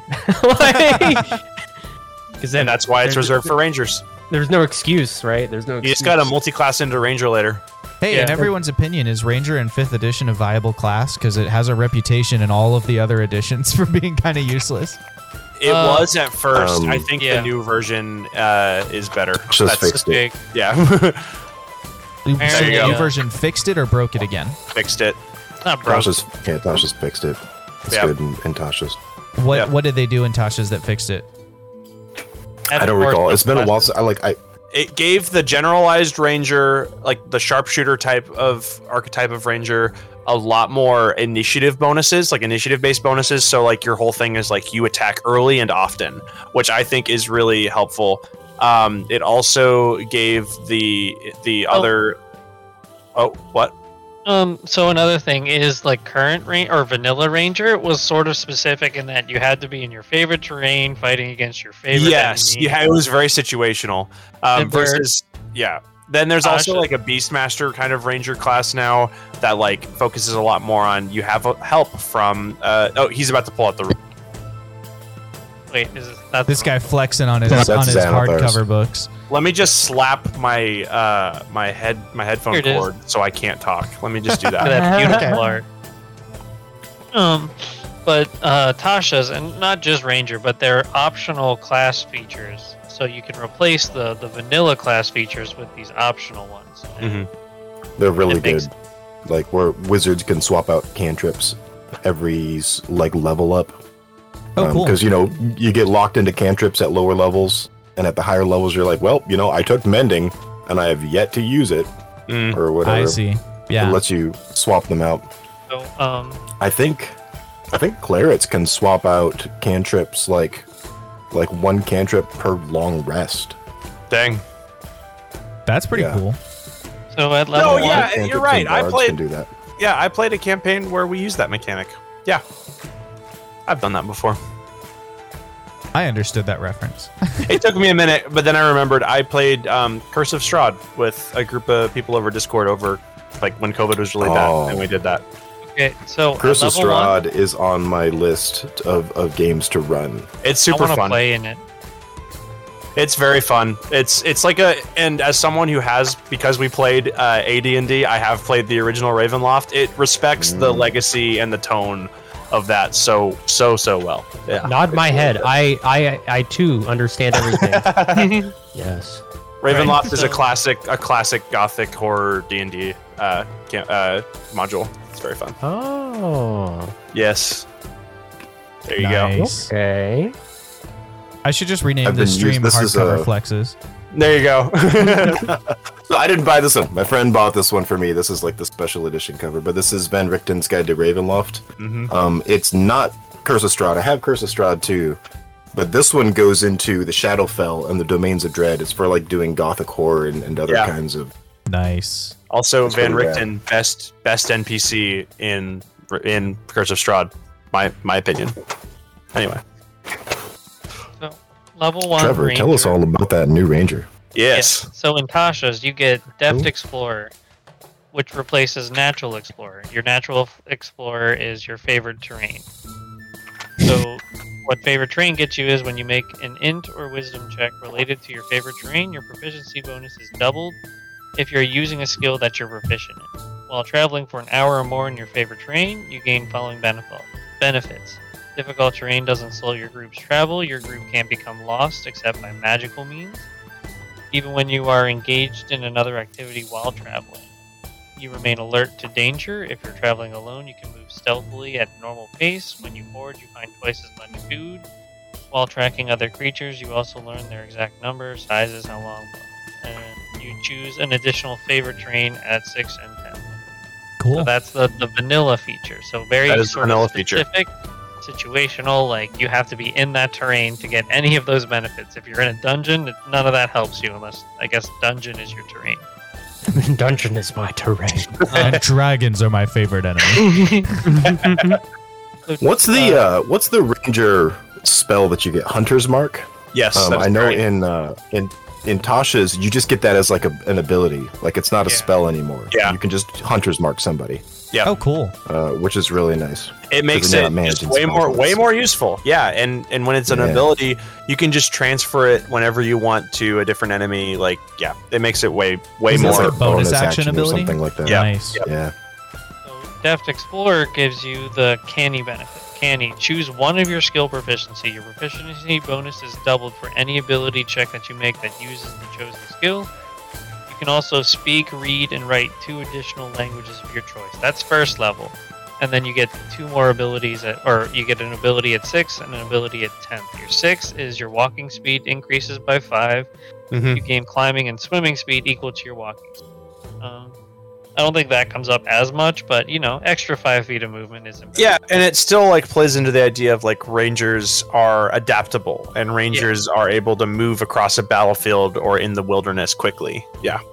then 10th level, as an action, you can give yourself a number of temporary hit points equal to 1d8 plus your wisdom modifier. You can use this action number of times equal to your proficiency bonus, and you regain all expended uses after a long rest. Yep.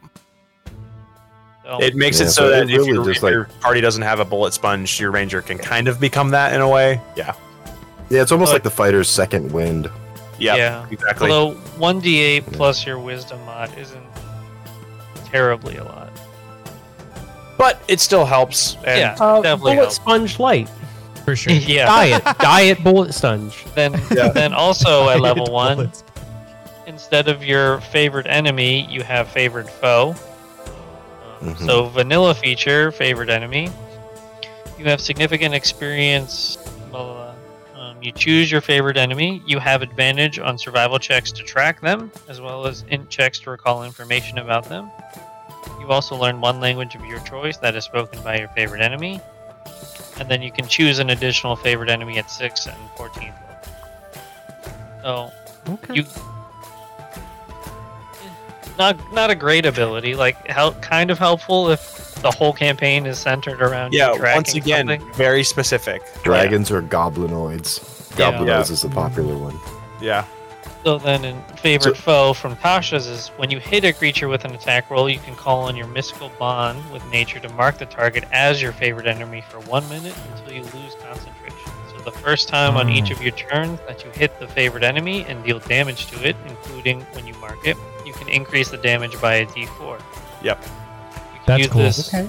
feature to mark a favorite enemy a number of times equal to your proficiency bonus, and you regain all expended uses after a long rest. The damage increases when you reach certain levels 1d6 at 6, 1d8 at Yep. 14. The 1d6 at 6, I played uh, a mid level ranger with the Tasha's modified version um, in a different campaign. And, like, it. It's it's a huge like it makes you suddenly feel like your ranger's deadly like you're like oh Yeah. yeah like yeah That's cool. Th- those are and the also, level like 1 in theme with the other stuff, is that it, it really makes it it future proofs your character. Like a lot of the the problems that they've been fixing, like with the cantrips, getting locked into a cantrip with a campaign, or getting locked into a favorite terrain or favorite foe or something like that. Yep. And and Endo, you know, like my favorite terrain is the mountains, and you're in the woods all the Yeah. whole campaign or whatever. yep So, so it's Yeah. Tasha's has some really really good stuff. Their yeah, every lineage stuff class is really has cool some too. fun, fun My favorite stuff, terrain is cavern. that's where we and are never right get now lost. Right? You fall into a portal and you are now in the plane of air. Oh. Whoa. Yeah, so it just makes Ranger for takes Ranger from this like hyper specific situational character to like okay, your abilities are much more adaptable and utilizable in more situations. but still different than fighter which Yeah. you know yeah Yes. Fighters are good though. Fighters are good. I what I always liked about well, not what I liked. It's interesting to me that Rangers started off as a subclass of fighter, and I don't remember how long they stayed that way. I think I know they definitely were in first edition because they were a Unearthed Arcana edition, but it was a hmm. subclass. I don't. I I would be interested to see whether how that would affect Ranger if they were a subclass now. Like whether whether I it's entirely a theoretical and it might be something that I try to homebrew, but that would be interesting. Anyway. Yeah. True. Nice. Matt hitting him with the true true. True. You could be a true true You- train He is a true true train. because he likes trains. So he's He a true true train. Yes. Indeed. Like it says on his If hand. I am true, does that make me the train? Getting philosophical here on Tavern Talk. I, I don't know if that is philosophical. I think it's just Matt being Matt. it is the Matt. only thing I can think of right now is that video of the intro to Skyrim where they swap out the dragon's model with Thomas the Tank Engine, Yeah, and every time it roars, it's just like doo doo. That's great. I haven't seen this. It's really So- funny. You Oh, Put that. put Josh, that you in, are one of today's lucky ten thousand. Yeah, put that in. Uh, put that in, in memes in the Oh. Discord. I'll watch that when we're done streaming. That's a classic. Uh, what was that? K uh, X X uh, what is that? XKCD. Is that what you're trying Yes, to say? yes.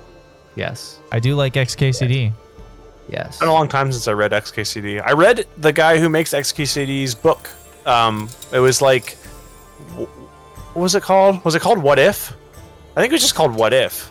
It was like a bunch of theoretical situations. the yeah, I know. Uh, where like he like it was like what if you you made a mole as in the measurement of mass a mole of moles? What would happen? Like Oh, those okay. sorts of things where he's also is a scientist like he used to work at nasa so he like answered these like mostly like physics based questions because he was a physicist um, but he would do these fun illustrations in the art style of xkcd to like help illustrate the points of the things and it was a really good book anyway That's cool. yeah There's, would um, recommend I it. know he did those. He did those on like his his website or like his blog or something for a long I time. I think- bet he compiled yeah, all of I those think it into was a book. compilation with uh, some original ones that were only in the book. But yeah, That makes sense. That's cool that he made a book on that. Yeah, One of the artists for Corridor Digital named Wren does some really Ah. cool visualizations of like high level topics. Love like, that guy. You know, like how big Yeah. is a million gallons of water and stuff like that Mhm. that, that are really interesting. Um, it's Yeah. a series called VFX Artist Explains. Um, Yeah. that's kind of what you're making me think of. He Similar, just did but one. funnier. Uh, funny. Oh. I mean, the, the whole point of XKCD is that it's like got this dry sense of humor that like is you know it's yeah, Yeah. it's funny.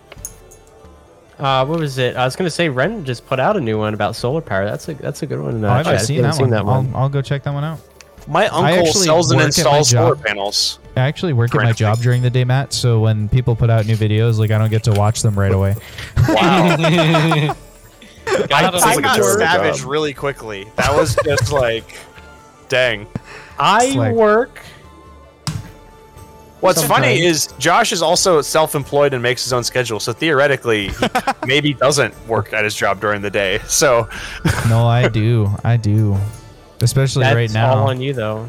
you for, yeah. busy, Josh. You busy season. No, I'm busy because I'm not busy. Like right now, it's all cold calls and outreach and stuff. That's the that's the worst part of being Yeah. self-employed is like when you're in between business and you're trying to drum it up because it's all unpaid work. It's not like I'm hourly for myself. It's like, Yeah, well, if yeah. there's no money coming in, I'm not paying me. So they're Yep. they're just like extra long days. Like right now, I I reach out to about 100 150 prospective clients each week. Um, Yep. and that's just a lot to do. And each email is unique. I don't like copy and paste, or each phone call is unique because Yep. I I'm trying to sculpt the pitch to the potential client. So That's the best way. That gives you the best chance. It gives For me sure. the best odds and the least sleep. yeah, Who needs Fair yeah. enough. But hey, I get to hang out with you guys. I get to play Halo Infinite and and you know play D and D. D and D, yeah. Plan your demise. I mean, uh, the next section of our story that we're me? they're going through here. uh, Yeah, I'm sorry, something in my throat there. It was a, so. As long as Jebediah doesn't that. die, nothing else matters. Jebediah doesn't die. Yeah, if, Jebediah doesn't Zoth, die. if Zoth dies, he's just gonna get to heaven and be like, "Yeah, dude, you want to vibe?" Like, he won't even care. There you go. Is there an afterlife in this? I don't know. Without Papa magic, are you gonna be able to Are make you it? out there? He's gonna be vibing. That's all vibing. we know. Yeah, the Be after vibe. vibing in my grave. Yeah, The after vibe. I love that. People are gonna like that. He's gonna be that guy where it's like, "Do you believe in an afterlife?" Nah, man. The Yeah. after vibe, man. like, Or, or it's just like, yo, man, you enjoy the vibe. You should come over to my place for the after vibe. Let's go. It's just Nice. another vibe. Get rid oh, of change petition to change the after party voice channel in Discord to the after vibe. the after Uh, vibe. yeah, granted. Go ahead. That's fine. I'm here Okay. for it. I can't do it because I'm not. Uh, Oh, I'm not, I don't I'll have that do power. I got Trevor, it. Actually, Trevor wait. has the power. I do have that power. I'm doing it right now. I don't know. Trevor's the mod. Don't don't undercut his authority like that. Don't don't poop all over his authority like that. I just pooped on it. I pooped on it right in front of you. Get spooked. I'm getting spooked right now. Ooh, it is almost Halloween. That's true. Maybe I need to- it's getting spoopy season. Halloween. Maybe I need to plan some extra spooky stuff for Halloween, like for the D That'd and be D fun. campaign. Are we doing our, our spoopy uh, stream idea? Oh, you know what? We have Spooky, talked about a scary spooky stream idea. skeletons. I don't know, man. Spooky, scary skeletons send shivers down your spine. Wash is dying You over got me here. on that one, Jake. that was a good one. I like that. As uh, long as I make one person laugh, it was all worth it. That's how I feel about jokes too. Yeah. It's the simple ones that get you the best. Yep. There's That's a great fair. Calvin and Hobbes where it's just three squares, but the first one is him being chucked out of the front door of his house. Then he turns around and he yells back at the house in the second panel. He goes, "I I say if a novelty Christmas joke is funny the first time, it's funny every time." and then in the last one, his mom yells back out the door, "It's June!" and she slams the door. Calvin and Hobbes uh, is so good. I have I have a Oh, Calvin and. Hobbes collection That's in my my childhood. bookshelf right now, and yeah, good good stuff. yeah, I've seen some funny theories of just like like the holiday season is slowly getting earlier and earlier, and like Halloween is the last defense to stopping like the Halloween or the, the the holiday season from starting in like August or something. Yeah, yeah, that's Rip fair. Thanksgiving. True. It's that True. holiday that's just in between. uh, We don't. Who cares about it? you Thanksgiving, mean, what's that? All I you know mean is day Black before Friday. sale day? Yeah. Yeah. You mean Prime Day?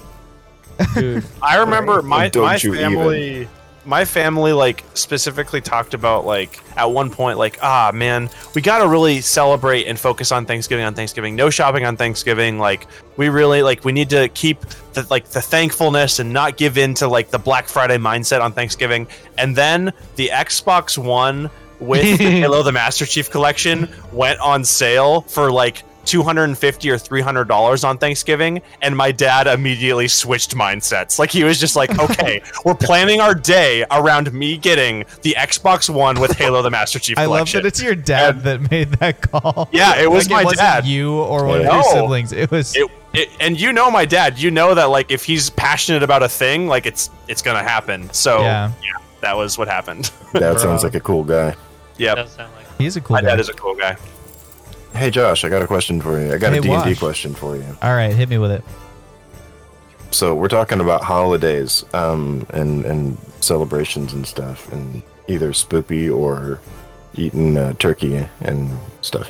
What's the next holiday coming up in our D and D campaign? Like in the world, Hmm. what's the uh, what's the next holiday coming up? That's an interesting far out is it? question. The the holidays are cultural, so it depends on where you guys go when you leave here. So right now, let me maybe I can pull up the map really quick and and um, we can Have talk the- about this on stream here. I didn't have this prepped, but I just just a second here while I boot up the map. it's there still are a fun fungi question. holidays. What are You the are fungi between- holidays? You're in between three civilizations, so it depends which way you go from. Well, really, you have access to four, but I'm not sure how you'll get to the mer people without magic. but um, Fair. the the place that you're located, I'm waiting on Photoshop to boot here. The place you're located, you could leave.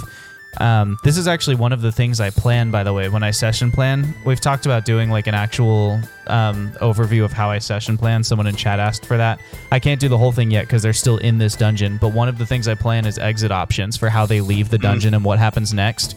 Um, or how they leave the encounter or whatever that, that session has in it. Because that way, if they finish way ahead of schedule, I have some idea of what's going to happen um, rather than just like completely making it up. So, like, you guys Josh, done.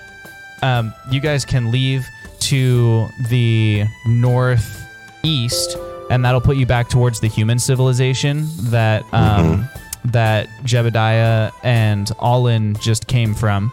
Yep. Or you can leave to the south, and that will take you to the orcs of Briannia, um, which is where Zothkug and Fox came from. Although since Fox is fleeing there, I find it unlikely that he'll be enthusiastic to go back because he's just trying to get away from his hippie parents. Um, True. you can go Into the, the hands of another hippie orc. right. You can go to the west. Um, you can either go to the west, like through the tunnels. You can try and navigate and excavate your way through the tunnels to the to the west, and you'll eventually end up in Tumbleweb, the old dirt city. Um, or you can go to the west overland, and you'll encounter the beaver folk. So it deter it depends on which way you guys leave. Um, sticking to just the the human and orcish civilizations, the orcs are all very tribal. So their civilization or their holidays, I should say, re- revolve around things that bring tribes together. So like they have a harvest civilization, which will be the next thing that's coming up. Um, you guys are in late summer right now, is the time of year, which we don't know because we haven't come over land yet. We started underground, but it is late summer um, in in the world of Urida, And if you go north to the humans, the humans have some cities and their their society is a little bit more interconnected. And so they have some holidays that are just like because we wanted to celebrate or because we wanted to sell things. You know, they're a little bit more of a corrupt society. And so the next holiday for them is you, selling doesn't necessarily imply corruption as the goddess of trade. No, no, no. It wasn't because they're selling. I'm saying the purpose of a holiday to sell things is a pretty corrupt notion. Like Ah, versus celebrating something wholesome, like being with your family or whatever, you know. What Um, about something wholesome overruled. like trade? Trade's pretty wholesome. Uh, yeah, exactly. Would it be considered a wholesome holiday to trade your family? oh my god. um, but the next holiday that's coming no up for them, responds, just the next- like leaving that question there. the next holiday that's coming up for them, I actually Everyone can't nervously tell laughs. you yet. I, I can't tell you the next holiday for the the humans uh, because it may be plot related. So Ah. um, there there may Well, be I something to discover. would he there. be aware of We don't it need to worry he spent about some the, time the in the celebrations of man. We're worried about how the fungoids celebrate. Uh, no, it would be the first of its kind wash. This this particular celebration Oh, okay. Um, I gotcha. or occasion. I shouldn't even call it a celebration. I might have said too much.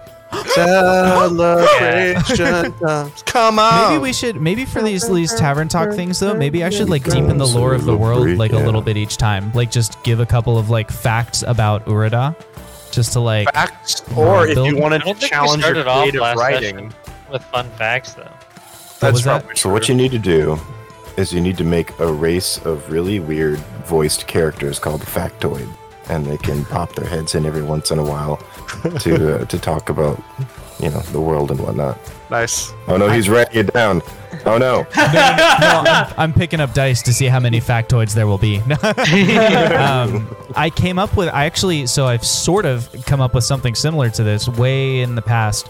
Um, during the pandemic, where I wasn't getting to play any D and D, and my heart was yearning, um, I I made a character called Swig, who is a bartender at. Um, I have a recurring chain of taverns that appears in every campaign I run. They also exist in Urida, um, called the Wayfarers Inn and they also have a, a counterpart called the Wayfarers Out. But um, he's a bartender for the Wayfarers Inn, and he just tells stories that the people traveling through his tavern have told. So it's like a way for me to sort of in character retell stories of campaigns that I really liked. And so I've written a couple of his scripts, and I think they're really fun. And I've got you know he's got an accent and a backstory and motivations and stuff. So, So I could that- use that's what I was gonna say. Is like I was I was gonna say like if you want to challenge your creative writing, you could write some like legends of of Urida or like maybe even like simulate some like historical documents where it's like this isn't like you know like the, the books in Skyrim. You know what I'm talking about? Like that kind of stuff. I actually never played Skyrim, but I do know what you're talking about. Oh, cool. like the Argonian maid? yeah, like the Argonian maid. Also, how did you not play Skyrim? uh, I just didn't. It's been sold five times. Yeah, He didn't Uh, buy I've, this I've only fishing played like five levels of Skyrim. Look, Jake, I I, used to be a gamer like you, but then I took an arrow to the knee, and I Okay. wasn't able to play Ooh. Skyrim. you know what? I respect that. Yeah, Since you said it that way, all is forgiven. thank you, Oh, thank you. uh, except my knee, uh, rip my knee. It's not Yeah. You're finally waking up. Wake up, Link. Y'all know Mario's in Skyrim? I know that there's a mod for it. Yeah, there's a lot of great Skyrim Well, mods. outside of the mod, uh, What? Paarthurnax, the dragon, is uh, is voiced by Charles Martinet, who is the same guy who has No. done Mario's voice since Mario 64. Whoa! I didn't know What it was a Charles. connection. What a different voice performance too. That's wasn't a completely like. I love that Matt said it like they're on a first name basis. I didn't know that was Charles. oh yeah, Charles. Yeah, Old I Chet. know that Me and. Chuck Go go way way back. That's hilarious. Oh. Wow, that's crazy. wow. Surprised it wasn't Chris Pratt. I'm gonna take over the world. Here we go. Are we gonna talk I, I about the have Mario such high movie hopes now? for that movie. I- I'm measuring we- my I actually almost- so much. I almost clipped our conver- I decided not to because it was like a four minute conversation. But we talked about it a lot on the Halo Infinite stream, probably more than we should have. but I mean, come on. Who isn't, though? Who That's isn't true. talking about that? that's true. You know Wait, what okay. I was really. Wait, ex- okay. Oh, go ahead. I will say one thing that this shows how interesting this the casting news was. Me and like three of my roommates were having a pretty intense conversation about one of our friends like possibly like switching careers and and figuring out what she wants to do with her life in the kitchen. And we're like having this very intense conversation. And then our other roommate who lives downstairs comes up and goes, "Guys, have you seen the Mario casting? And we immediately switch topics into the Mario casting. Like, okay, we're gonna talk about this important thing, then come back to this other important thing. Anyway, that's like, Mario that's- Cast is important. yeah. Anyway, yeah, Right I forgot what I was gonna say while you Ah. told that. So Dang. never mind. Get wrecked. It's gone. I mean, that was what I meant to do. So, um, um, That was yeah, his intention. yeah, you Yep. didn't actually care at all about what I had to say. None. Which, like, why Yeah, would you? I really like what you're doing with the recurring uh, with the recurring tavern. I'm trying to do that in my game. Um, I, I made a tavern called Grapplebees, which is like a, That's uh, awesome. It's like a tavern, and then downstairs they have like a brawling pit, like for Nice. fighting, and it's, That's it's really almost kind of like a temple to Kord, the Stormlord, too. that's cool. Um, and so it's like it's only been in one of my games so far, but the idea is that it's like every every major city has a Grapplebees. That's, That's awesome. really fun.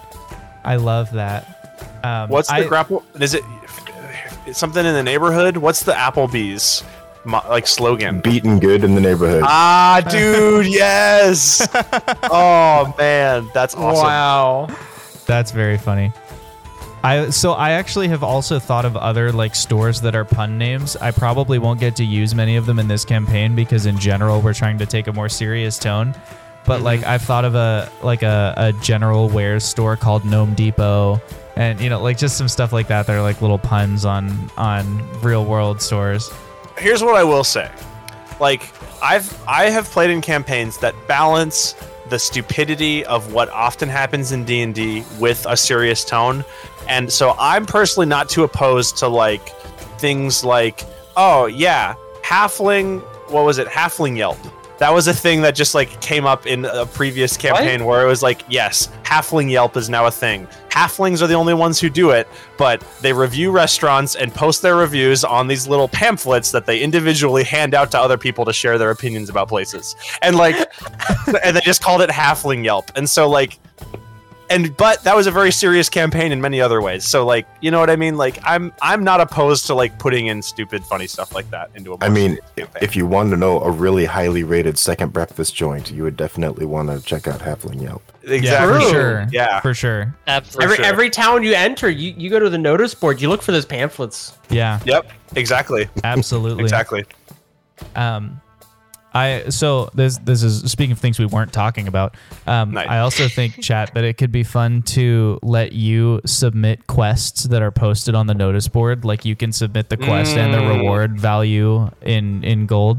Nice. And that and that's how we can populate the local notice boards. And that way you can literally like just drop side quests on the party. That Um, sounds so fun. I, I just think that would be kind of a neat way to to let you be involved. So if you're out there watching, just bear that in mind. Um, I in the Discord I have created a couple of channels that I'm I'm still working on getting everything I want there.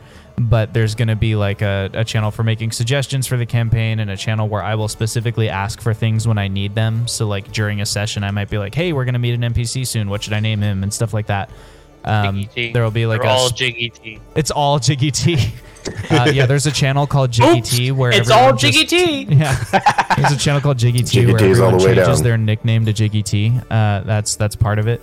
Nice. Um, there's going to be like a spoiler channel where we can talk about what just happened and predictions and stuff like that. So anyway, there's going to be some cool ways for you to be involved. We really want this to be an interactive story, um, Yeah. where you get a chance to influence the lives of our four unlikely acquaintances. They're not all unlikely, but you know, when you put them all together, I think it's unlikely that these four people would be in the same place traveling together. It's already unlikely that the two, the one person I'm traveling with, and me Yeah. are together. So So there yeah, you go. did be Those good, though. 10 subscribers to figure out how Zoth and Fox ended up together. That's there right, you go. man. I like that. Yeah. Every 10 subs, we do another like backstory arc. We'll, Prequel. We'll do them as like a, a one off thing. Nice. Nice, nice, nice. Nice. We can make it a subs only stream. That's a thing we can do. Do you ever Oh. notice how when we run out of things to say, whatever the last word that was said is, everyone just sort of repeats it with different inflections? no, That's how I operate Inflections? in Fine. normal life. Fine, fine. Inflections? Inflections? Inflections? I have a topic pivot if we want. I just really want to show my magic Jake really cards. I'm wants to so talk about sorry. Magic the Gathering. Okay, so this weekend, this weekend, Magic? I went on a a uh, trip to Kansas City Pivot? with three of my friends to shoot a documentary Pivot? for one of my friends' capstone films. It's like being And surrounded by Pokemon who all just say their names. I know. And while we were in magic, Kansas City, while we were in Kansas City, after after Saturday when we finished shooting, Watch, watch. Saturday? keep in mind this is like 9 p.m. we are like, okay, we really want to play Magic the Gathering, but we didn't bring any cards, so we go to Target and we buy draft sets, like you know, like draft. Uh, uh, booster packs, draft packs, and we do it so we can do we can each draft a deck um, out of the cards that we that we buy.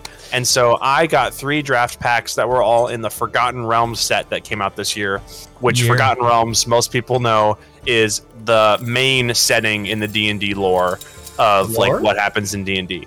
And so I out of these draft packs, I got like a few cards that I was really excited about. I won't show all of them. I just wanted to show the cards I was excited about. So they did some cool alternative art. I feel like I'm fighting for my Art? life, even Art? though you guys aren't Art? saying anything. Art? They did some Art? cool, Excited. Art? cool alternative art on some of these cards, such as I got a Baleful Beholder, which Holder? Hold the, it. the camera doesn't want to focus Hold on. B, B, B, Come on, B. Come on, there we go. B. Uh, it's, Beholder. it's a beholder, and it's a it's a six five. And when it enters the battlefield, you can like it names its little like effects. My camera, it names its effects after like certain like actual attacks it can do or actions it can take in D and D. So like it has anti magic cone. Each opponent sacrifices nice. an enchantment. Enchantment. Fear ray creatures you control gain menace until end of turn. So that's kind of fun. Here's another Fun. alternate art card. Fun. It's a Fun. it's not very powerful. Fun. It's a one drop, but it's just a it's a dryad. Right? Um, I did Right. get I did get leg- I get a, got a legendary Right, right. creature Drizzt Do'Urden who is like my favorite D and D character um, within like the Oh, like yeah, novels Drizzt. and expanded lore of of D and D. Um, and so he is a three three with double strike, which is Three? a mechanic that I have not used very often. Come on, um, which basically Three? means he gets two attacks when he's attacking, which is pretty cool. Um, he also creates a four-one cat creature token, which is um, Gun- Gunwivar, which I, I I've never pronounced that correctly, but that's his like his panther companion. Um, and, when- and whenever a creature dies that was has more power that has more power than Drizzt, um, you get uh, to Drizzt, put a one uh, plus one plus one counter on Drizzt. Um, so that's pretty cool. Jake. Is it? Have What's up? you have you heard the uh, the dramatic reading of the Tale of Drizzt that Benedict Cumberbatch did recently? No, but I, Oh. I'm going to after this. Like, I to. I don't know if it's specifically the Tale of Drizzt, but it, Okay. like so so my campaign st- was in uh we were going through the Lost Mines of Phandelver and Uh-huh. you know there's a drow as like the bad guy in that Yep. and stuff.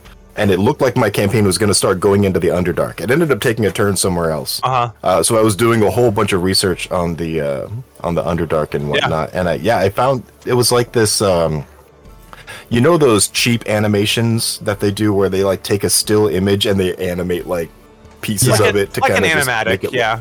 Yeah. yeah yeah yeah.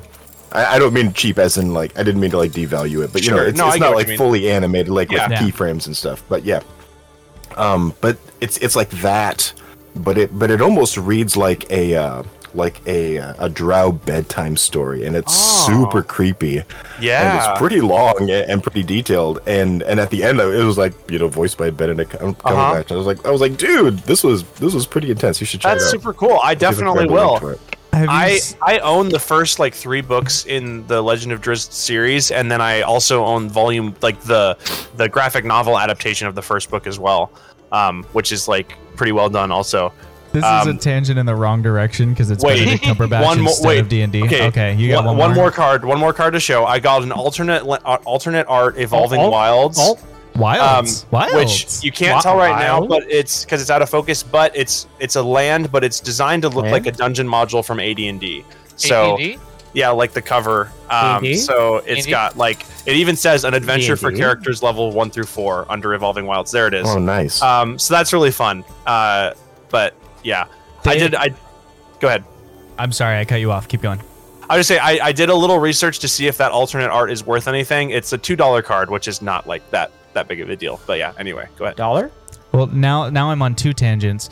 Okay. Uh, uh, the first, in, in order of impor- importance, I'm going to start with the RWBY one. Um, because they, they recently had one of the original d&d artists do crossover art for RWBY merch. RWBY? So they have a bunch of RWBY merch that's in Ru- the style RWBY? of the old D and D art, and they That's they're pretty cool. named after the adventures. So like, there's one shirt that's got the Huntress and the dragon, and it's like a mm. you know, so they're really cool looking. And I may or may not be about to blow all of my birthday money on buying one of each of them. That might Nice. be happening. I don't know. We can't say for sure. We don't, don't think blame is constructive at this point in time. The other tangent I was going to take is with Benedict Cumberbatch. Have you heard, seen the like the the meme about him doing the voiceover for it's like National Geographic or someone trying to say the word penguin? Yeah. No. No. There's- you need No, to. I I, think it's just called Benedict Cumberbatch tries to say penguin. It's on YouTube, but it's he literally gets through this whole documentary and not once does he say the word correct. It's like penguin and and penguin and but he just cannot say penguin. It's Huh. so funny, and they is bring it up at um, several like talk shows that he's on, like um, Graham Norton and Ellen and whatever. You know, like the Yeah. various things where he's doing spot. Everybody for for like a year and a half brought up, "Did you? Can you say penguin for me?" He's like, "No, Yeah. I, I won't do it." That's funny. Amazing. Um, anyway, that wasn't really related to D and D, but it was fun. No, it's related to Benedict Cumberbatch at least. I just wanted to show that last card before we completely got derailed. So He is I'm- I'm related with to Magic the Gathering, which is related to Benedict Cumberbatch. Who is related to RWBY? Question mark. If uh, RWBY? Trevor, you'd probably know this pretty well. Um, but isn't uh, isn't Theros the book Mythic Odysseys of Theros? Isn't that pull? Doesn't that pull in Magic the Gathering as a setting into D and D? I, I, I don't know that. The answer is to yes. the answer is yes. Okay. Oh, Um, the they- answer yes. they did that crossover first because uh, Wizards of the Coast owns both. When Wizards 'cause Wizards created Magic the Gathering, and then Wizards acquired D and D from TSR when TSR went under. Um, Right. But yeah, they did the they did the um, Planeswalker kind of or what. Uh, I can't remember the name of the setting technically, but like Planeswalkers are the primary actors within the the setting of Magic the Gathering. They did that into D and D first, and then um, this year Is they did Ravnica magic? as well? Ravnica, is magic. Yes. Yep. That is one of the planes in Magic the Gathering. The they that was the guilds um the the guilds set, which I actually got the guilds of Ravnica. I have a planeswalker deck from that set. It's uh Ral, who's an ele- like an electromancer. But yeah. The uh, the first D and D character I ever played was a Loxodon from, from Yeah. Ravnica. It was That's a sweet. Loxodon warlock. Yep. Yeah. Oh. I yeah, I if any I don't know if it sounds obviously like Wash Wash knows a bit of, of Magic the Gathering stuff. I that's like one of those hobbies that like I don't talk to a lot of people about because it's very niche, but like Magic the Gathering's so fun. It's like it's one of my favorite games. I, I know about it. Um, I, I never played it. Um, Gotcha. My friend Chris, uh, who's like hung out in my stream a, a time or 2 Mhm. he's really big into Magic and has been re- he's dumped all over me a ton of times about his D and D Magic cards Nice. that he's gotten recently. Sweet. Um, so I, I know a lot of it passively and everything, and Yeah. you know I've got the, the Ravnica book and stuff like that. But with the with the D&D crossover stuff into Magic, they added a dungeon delving mechanic into the game and a treasure mechanic, Oh, which is super interesting. They only really interact with the D&D cards obviously, but basically like there's some cards where like when they're played or like when they're on the field and certain actions take place, it's like delve one level deeper into the dungeon and there's a card that you have that has a dungeon and each level gives you another benefit basically. Um, so that's kind of fun. Yeah. That's and then the treasure the treasure mechanics is like creates an artifact on the field that's a treasure which then can then be redeemed like some other creature card might say sacrifice a treasure to do this thing and then so like it's kind of a yeah it's interesting it's fun Okay. that's pretty cool. yeah it's a fun time I I love hearing people be passionate Fine. about things that they, that they um, I, you know, like I'm old, so I, I have to like pick my passions. But you Sure. know, in times past, I used to nerd out about Pokemon all the time. Ah, yeah. you know now it's like really big about D. So it's like when I hear somebody get really passionate about stuff like oh man, there's this one guy I knew who is super into uh what it, Bionicles. Oh, The dude. I remember. Robot. I mean, he what a- dug into what- the lore and had all the box sets. That's awesome. Yeah, I know. And I, I was like, I was like, I know what you're talking about, but I did not realize that was a rabbit hole, and I'm glad you. Yeah, that's so cool. I've heard it's a rabbit hole. I remember them existing when I was a kid, and I remember watching the movie, the Lego Movies Bionicle time, man. movie. Yeah. But um, but I don't remember any of the lore or like. I just remember seeing them as a kid and being like, "That looks cool." But yeah, I, Yeah. I had Bionicles when I was a kid, Same. and I had no idea that I I gave no about the lore. You know, I like I was just like, just it cool. looks cool. When I was a kid, Yeah, I was Hot like, Wheels there's got the lore. movie. Are you serious? When I when I was a kid, Hot Wheels Seriously, got yeah. the movie, and I was really into the movie for Hot Wheels. I like didn't even have that many Hot Wheels cars. I had like one or two of them, and they were. Would you cool. say you were you were hot for Hot Wheels? No, that's not a thing that I would say. Hot Wheels, Hot Wheels tracks were, were, were a lot of fun. Hot Wheels. Yeah, Hot Wheels. Wheel- wheels? Hot, Hot Wheels. Wheel? Wheels. Hot No. Wheels. Hot. We um, Hot Wheels? We had this this game. On. Thanks on everybody for listening to our D and D podcast. Yeah. Devolving into Hot Wheels. I We're will talking say about Hot Wheels. I think whatever I- we whatever this is could work well on a pod on a podcatcher. Like I feel like if you just like save the audio, A pod. a pod sorry a podcatcher. It's like a play a place that a Yeah. podcast. Do I hang it above my bed to keep the pods out of my Uh-oh. um, That's where you gather ideas for your podcast.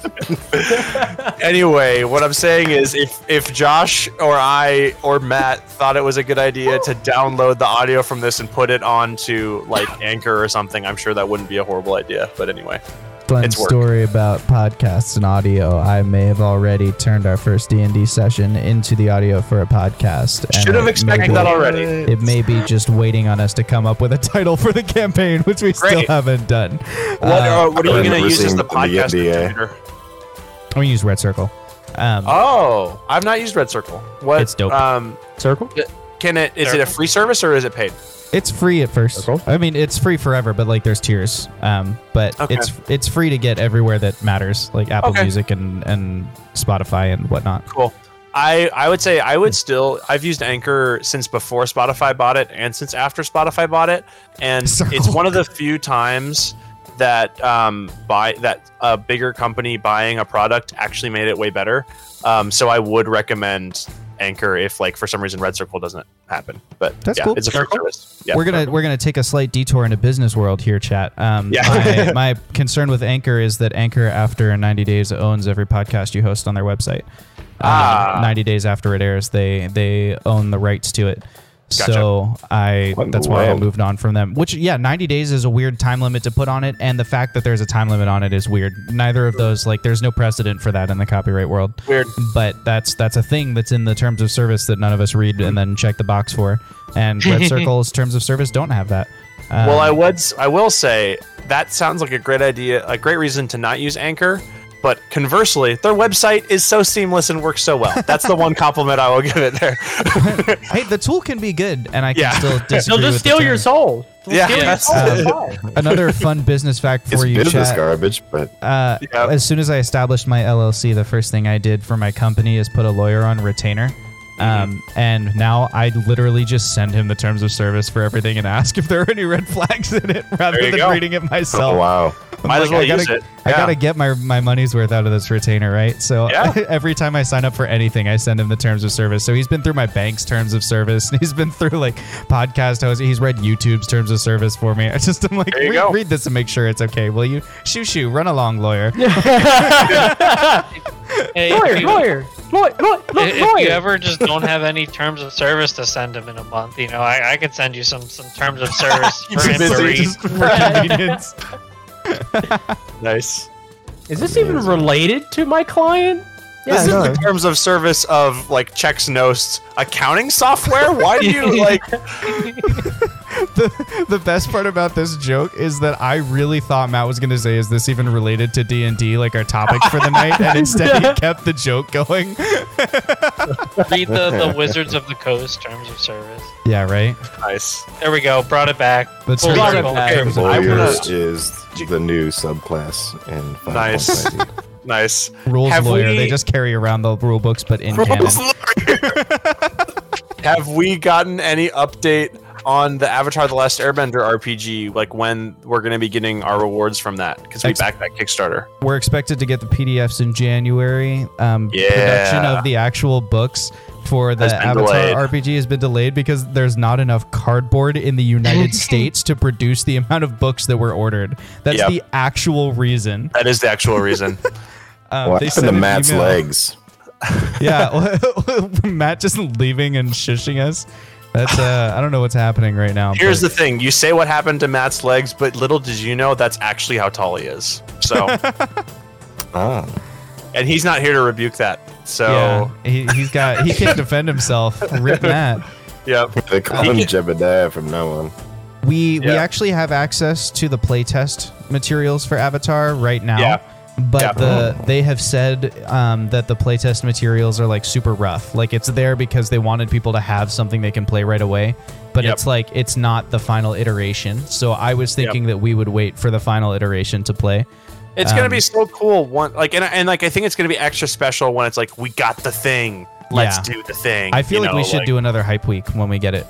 Oh Um, yeah. and we can do because that way we can do like the whole story in like four days and not have to interrupt this campaign. You know? I should I should come and play in person when we do that. I agree.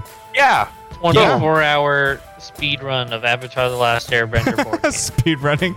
We would definitely be the first stream to speed run it. Yes. Uh, right, Matt? Wouldn't you agree? Yeah. I'm okay for speed running Airbender: The Last Avatar. Nice. Did you nice do that save. on purpose? Because you said that so well. For a man who can't say remember, you really did get that right on the first try. yeah. But like, you even paused like you realized what you were about to say, and then just continued, continued Just like, like, it ah. was nothing. What are you some, talking about? Some men just want to watch the burn world. Is that is that what all of your your campaigns take place in? Wash? Is it the burn world? Is that your your homebrew? Uh, boo boo boo boo. Yes. No. So it took me a second to realize that those were supposed to be air horns, not like uh, Star Wars laser guns. He's just a stormtrooper firing into the air and excited. It's normally much higher, but my cold has dropped. to No, like I know, I get it, I get it. Stop making fun of my illness, Jake. You're making me good. Yeah, F in the F in the chat for Wash's illness. in this in this chat, I've already made you laugh. Now I'm trying to make you cry. So I mean, it's,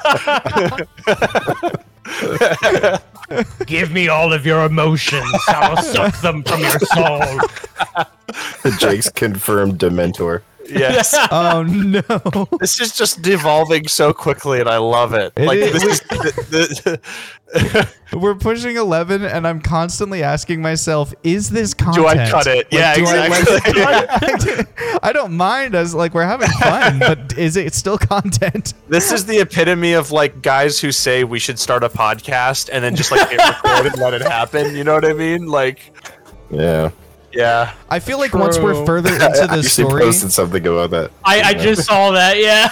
once we're further into the story, there will be more to like you know unpack. Oh, I love that TikTok. about. Sorry, I love that TikTok. Yep, that's a good one. What? The one that the one that Wash sent in memes. Sorry, I know you were talking about something very relevant to the stream, but I just had to interrupt How dare you talk Yeah. about relevant things? I, you're right. I've done Relevant? screwed up. I'll see myself Relevant? out. Oh, Relevant. relevant? Relevant. Elephant. Elephant. Alvin. Did Josh just exit stage right? Yeah. Actually, I I don't know it what you're talking about. Who's John? Oh, it would have been stage right. You're right. No, unless it's re- Yeah. unless it's reversed. Uh, Is it mirrored? from- I, exactly. I don't know. No. Uh, be it doesn't look mirrored on the stream. So. Wait. No, that is stage right in the context of his office. I know how his office works. Got it right. What? Back. Good boy now. Oh. He entered from the trap door. No, he took the I'm a elevator up, big Jake. boy now. Most confusing podcast section ever. like all listeners are just Oh, like, audio only listeners. That makes no sense. Trevor, would you please narrate what just happened while Josh gets his chair back? So for the Yeah. for the so listeners. what just happened was Josh exited stage right. We assume, according to Jake. Based on our best research, Josh exited stage right, and then And then he pushed the up arrow on the Up. elevator, and so the elevator went up and ascended him into the frame. I contest that it was a out trap of the door. trapdoor. Yeah, out of the trap door. Jinx. Mm. You want me a soda? It's only Jinx You for want me one go? of you. Like latency is gonna be different for all of us. Nice. Well, only my worldview matters. oh, uh, Oh, Oh, it's one of those podcasts. Is it? I didn't realize we were one of those podcasts. At Oh. Rogan. welcome to Hey. I as a as a Joe Rogan fan myself, I don't want to get into that Ooh. conversation. no. We're already controversial. yeah, Ooh, ooh, exactly. hit him with the hot takes. Which actually proves that this is not an echo chamber. If if like we have different. Can we opinions can we about sort the podcast already. by controversial? Set phasers to controversy. average Joe Rogue? Joe Rogue. What is it? We're, we're, Average all- Joe's we're only ever like seven degrees of separation from Kevin Bacon, right? So eventually we're I gonna have to end up back at. I don't know. Maybe it's six degrees. Pretty I, sure it was six. I don't really follow Kevin Bacon, so, so I couldn't tell you anything I like about bacon. it. Yeah, Kevin like Bacon. Is it just just like seven seven degrees and, and from any generation, pretty much? yes, I think that's pretty much the case. I'm not that special. I'm like 15 degrees of separation. Do you want to hear something incredibly lame about me? no. That's where we're getting. Wait, With wait, the wait. Are you telling me that you, you heard Wash be like Next time, everybody. self-deprecating? No. You heard Wash be self-deprecating about being like, I'm not that special. Like, I have to one up this man. this is a degrees of You trying to separation one thing. down me? Are you trying to one down me, Josh? No, this is a degrees of separation thing. Um, Two lived in the Midwest for a little while. I know how. I know one down. Oh, that that wasn't where I was going with it at all. It's way lamer than that. As the resident Midwesterner, I feel very offended right now. No, when I was in high school, I used this is an actual game that I would play with my friends that people would look forward to. We would do wiki races. Where Oh, yeah. you start, Oh, yeah, someone yeah. picks a Those topic to start with, and someone else picks the topic to end with, and you can only get there by clicking on related links. Yep. yep. And it was like Like the time. highlight of the day. like, Yeah. oh, I'm gonna race from Yeah, I literally to the Hindenburg. saw a I'm like, TikTok today of a guy who went from Skittles to Batman in like 22.5 seconds. It was impressive. wow, Nice. that's awesome. Depends. Although it also you have to establish the rule set. Are you doing least clicks or are you doing quickest time? That is the question. It's true. That do be the question. Different, different, different speed run categories. Yeah. 16 star, 70 star. Any percent I was- Wikipedia speed. Yeah, run. exactly. I was about to say that. Tune in next There's a- week for our any percent Wikipedia speed run. There's also a uh, a fun fun game in the um, listeners are gonna love it.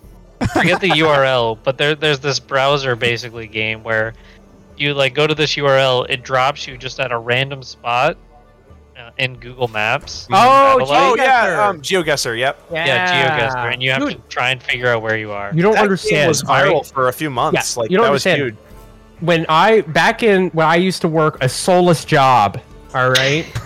Um, I worked at a call center. Um, I believe it's been long enough I'm allowed to talk about it. they had me sign like a thing. My where, like, NDAs expired. Like yeah, it was like a one year thing where like, well, you can't talk about anything. I, I probably still can't talk about like their proprietary software, but oh, come on. Um, so I worked for this place called Carey International. It's a limousine company that you've never heard of, right? Um, but they they service Because a of the lot. NDA. Yeah, but because of the NDA, yeah. just like if, um, you know, cut deep cuts here. Just like the babies, you know, being born. I was just about to make that reference. Don't don't worry about that one, Wash. Um, so, okay. So, I think that NDA is still binding in conversations with Mine you, is Josh, still so- binding, yeah. so so going back to uh GeoGuessr here. Uh, I used to work at this job, and I would work uh, overnights. Okay, and it'd be soulless. I was customer service, right? You'd get really rich people, and or the people that are paid to act, you know, angry on the behalf of rich people. Um, and you know, you just have to deal with them, and it was soulless and it was draining. But I did have one person. Um, that's a tangent. Never mind. But point being, uh, we used to have nothing to do for hours at a time. Like there was a dead point in the middle of the night. There was only 15 out of us, 15 of us or less out of a call center of like 70 to 80. Dang. Um, and half of those people weren't even on the phone. So it was just like seven of us on the phone, and there'd be nothing to do. And so next thing you know, I'd just be like, I am one of the people. I'm like, GeoGuess. Because it's like our websites were all blocked. No YouTube, no like you know nothing. So it was either web comics, which funny enough, it was like IT guy never thought about it. They're just like, oh yeah, the major one, YouTube, Facebook, gotta get rid of those. And then he Yep. just never thought about like the idea of web comics. So Yeah, he's like, like, here, forgot about webtoons. I can yeah, I was my like- webtoons. dude, I found the gold mine of entertainment. um, but GeoGuessr was one of those, and we used to like go hard GeoGuessr. Like we'd play tournaments with these Nice. seven people. Oh wow. um, and it'd be like, you know, you gotta go. Um, and we'd play like the world one. There was no other ones usually. If we occasionally played like the you know France, U.S. or something, Yeah. but like the world one was like the go-to um, one we did, and that was a time. I do gotta say, my favorite caller was this American Express agent from Japan. Uh huh. Um, she's very polite, always booked the same thing, and she she requested me by name every time. She called in at like 4 a.m. She'd be like, "I want to talk to Matt. I will talk to no one else." I was like, Popular. and that's how you met your wife. You know. "Yeah." no, it was, it was good. It was that was the one one happy moment I had. Oh, that and talking to Chris Sabat. Wait a minute. The one happy moment. you- I mean, I get it's a call center, but holy cow, man. Hey, I man. remember I remember Matt occasionally calling me from that call center because there were so like little calls during the he worked to the late shift.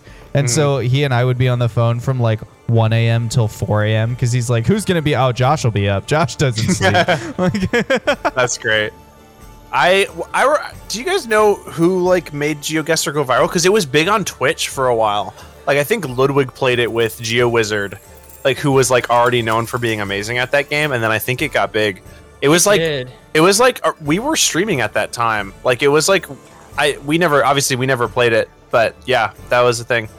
Anyway, Huh. Yeah, and GeoGuessr is a lot older than that, but yeah, there was a time where it just like people started playing it, and yeah, it was know, like last spring, like Yeah. last springtime. Yeah, it What a was fun like, iteration Cody Ko played like- it. Yeah, What a fun iteration of like time wasting at work. I Yeah. at, at my at my job in the Midwest. Um, this is going to be a funnier story for Jake than anyone else because he knows these people personally. yeah. But I and several of my coworkers presented a nine-page proposal to our boss that was like included like research and medical paper re- like references and crap about why it would be good for our productivity to be allowed to have a ping pong tournament and every day we would participate in the next game of the ping pong tournament Nice. and we presented for so long that he was like will, will you go back to work if i approve this i was like yes and so we were like sure so That's that from then on every day we played three rounds of ping pong um in That- like I can imagine who probably multipurpose room. spearheaded that. Also, that's that's so fun. That's yeah. yeah. was, was in your presentation did you include the fact that us making this presentation and presenting to you every day was detracting from the productivity at work no like, did this you wasn't full meta this wasn't like YouTube Premium where the only reason you wanted is to get rid of the ads for YouTube Premium. This was this was um I I was like, look, the you know these these wrist motions that you use in ping pong are proven to reduce carpal tunnel and you know Mhm. late age and like crap like that. I Oh, I'm okay. very I'm very well versed in troll like proposals because I did one in my high school speech class and then never stopped. Um, I we were we were he's told to still like give giving it- it to this day. we, we were told to give a speech on an issue that was important to us and so everyone's doing like you know climate change and abortion and stuff i did which side of the roll the toilet paper should hang on as my my speech uh, because it's an issue that's very dear to my heart. Uh, and, and, there's you, and I assume your answer is the correct one, right? Of And course which it is, is. Which is hanging forward. in yes, front. it should always hang over unless Yeah. you own cats, and then it should always hang under because Mm. cats will unroll Oh it. wow! So- you got, you got the cat claws in there Yeah. too. Nice. For The the, cat same Cat claws. for the same carpal tunnel Yeah. reason, if you if you have to Sink reach under the toilet paper one. roll, then you're gonna get you know your wrist is gonna be constantly doing this motion, which leads to carpal tunnel. And then if you have carpal tunnel, you're gonna be in pain, which is gonna make you more irritable, and then you're gonna be irritable towards your spouse, and then you're gonna wreck mm. your marriage. So really, hanging your toilet paper the correct way is gonna save marriages in America. Um, and also, it's more financially responsible because we all know that people who are irritable and sore are more likely to impulse buy things. Really, the crux of it all was that you're going to get carpal tunnel like immediately if you hang your toilet paper this way. Um, so anyway, so so from then forward, every speech or proposal I was ever asked to give for an educational reason was a troll. And I just sort of took that with me into my real jobs and forgot that I was supposed to be doing actual jobs then. I was like, oh yes, the the proposals. Nice. I propose. Um, It'd be like I- that. I, I definitely know that profession, um, and I believe that profession is called a professional BSer. Um, no, those are philosophers, man. That's true. True. Not gonna lie. I was gonna say politician, but you know. That oh, uh, oh, oh, even better. Well, guys, what that's the the stream. Thank you guys for.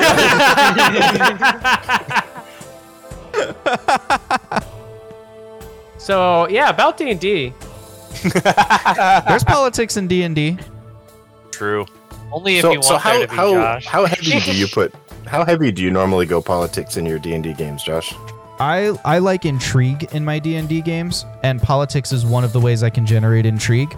But I almost never have politics just for world building sake. I like to build the world other ways, um, other than like cultural opinions. So rather than like ah the prime minister said this, but parliament is saying this, it'll be like there's a general attitude that will um, sort of pervade a culture, and then that way I can one have NPCs who are counter to that attitude, or I know the general attitude of people.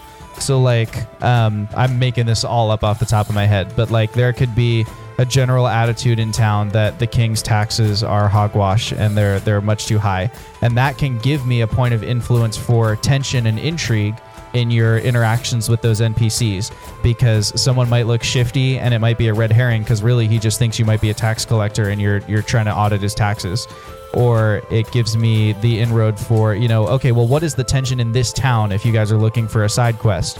Well i know that the political thing that's happening is people are upset about the taxes. So the intrigue might be that there's a tax collector and someone wants him robbed so that the money can be distributed back to the townsfolk you know things like that Or Um, there's that dog that nobody knows who it belongs to, and it keeps walking around. People keep feeding it, and nobody's still looking for it. And you're just wondering, is that somebody's dog, or have we just been feeding a wild dog? And nobody's really sure, but nobody really wants to give in at this point because everybody's comp- right I'm everybody's adopting an a dog. accomplice at this point. We're all feeding the wild dog, so we don't want to admit it's a wild dog, you know? Because Right, then it's we've the all been town's feeding a wild dog, so now it's the town dog. But who then who feeds the town dog? Now it becomes somebody's responsibility, and nobody. And then the wants it town be becomes a commune, and that's the foundation of communism in the town. No, the I will Straight say up.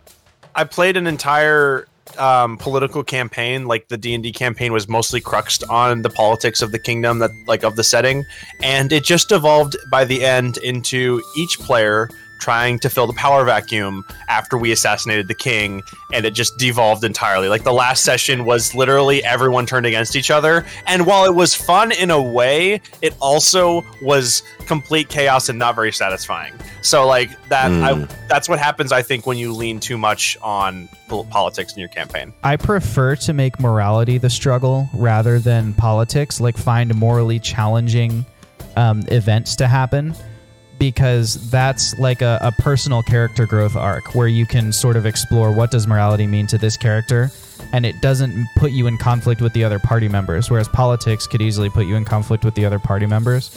So like i actually feel like the last campaign i ran was doing this really well. Um, the the main um, the main twist of the campaign, which I can say at this point because I don't think these players will ever get back together and continue playing because two of them had a baby. Um, but they, which congrats to them. Um, but the the main twist of the campaign is that you're not on the material plane; you're on a demi plane that um, a a demigod stole from the sun god Pelor in uh, a cosmic game of golf. It was one of the stakes, and he won, and so he stole this demiplane.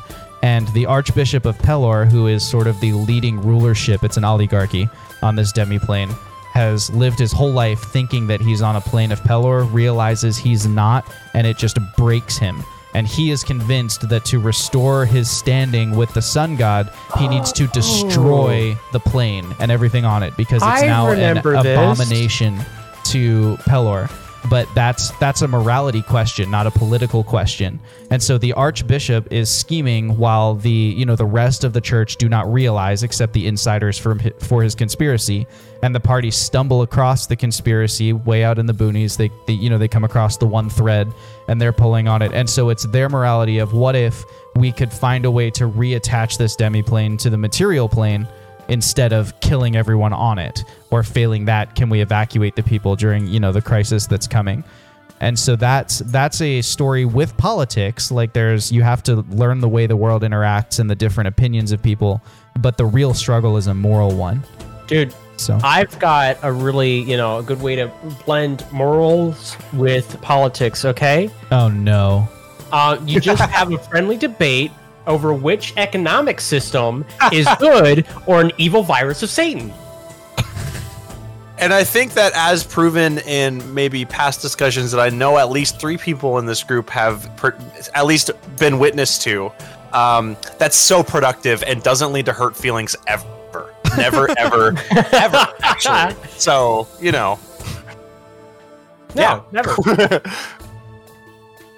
There we go. I'm, I'm just gonna I'm just gonna put this in uh and I'll just I'll just put that in memes chat. Uh, So anybody, what you wanna talk listeners, check out uh if you if you listen at the uh, we figure out what day we ma'am. did this. Check out the meme channel at that day in our Discord. You'll you'll see Well, the, you'll see. That. I only have one word in this conversation. Mm-hmm. Huh? Winkle digits. Wingle digits. wingle digits And that's the end of the podcast, ladies and gentlemen. jake keeps trying to sign off are you trying to go no, I'm, I am. I just am like finding moments that seem to be like mic drop moments or funny moments, and then the mm. joke being that's when we end it. But it also could be a ah. meta joke, and I could be implying that I'm ready to leave, but you wouldn't know. that's true we wouldn't know wash But you know. how you doing man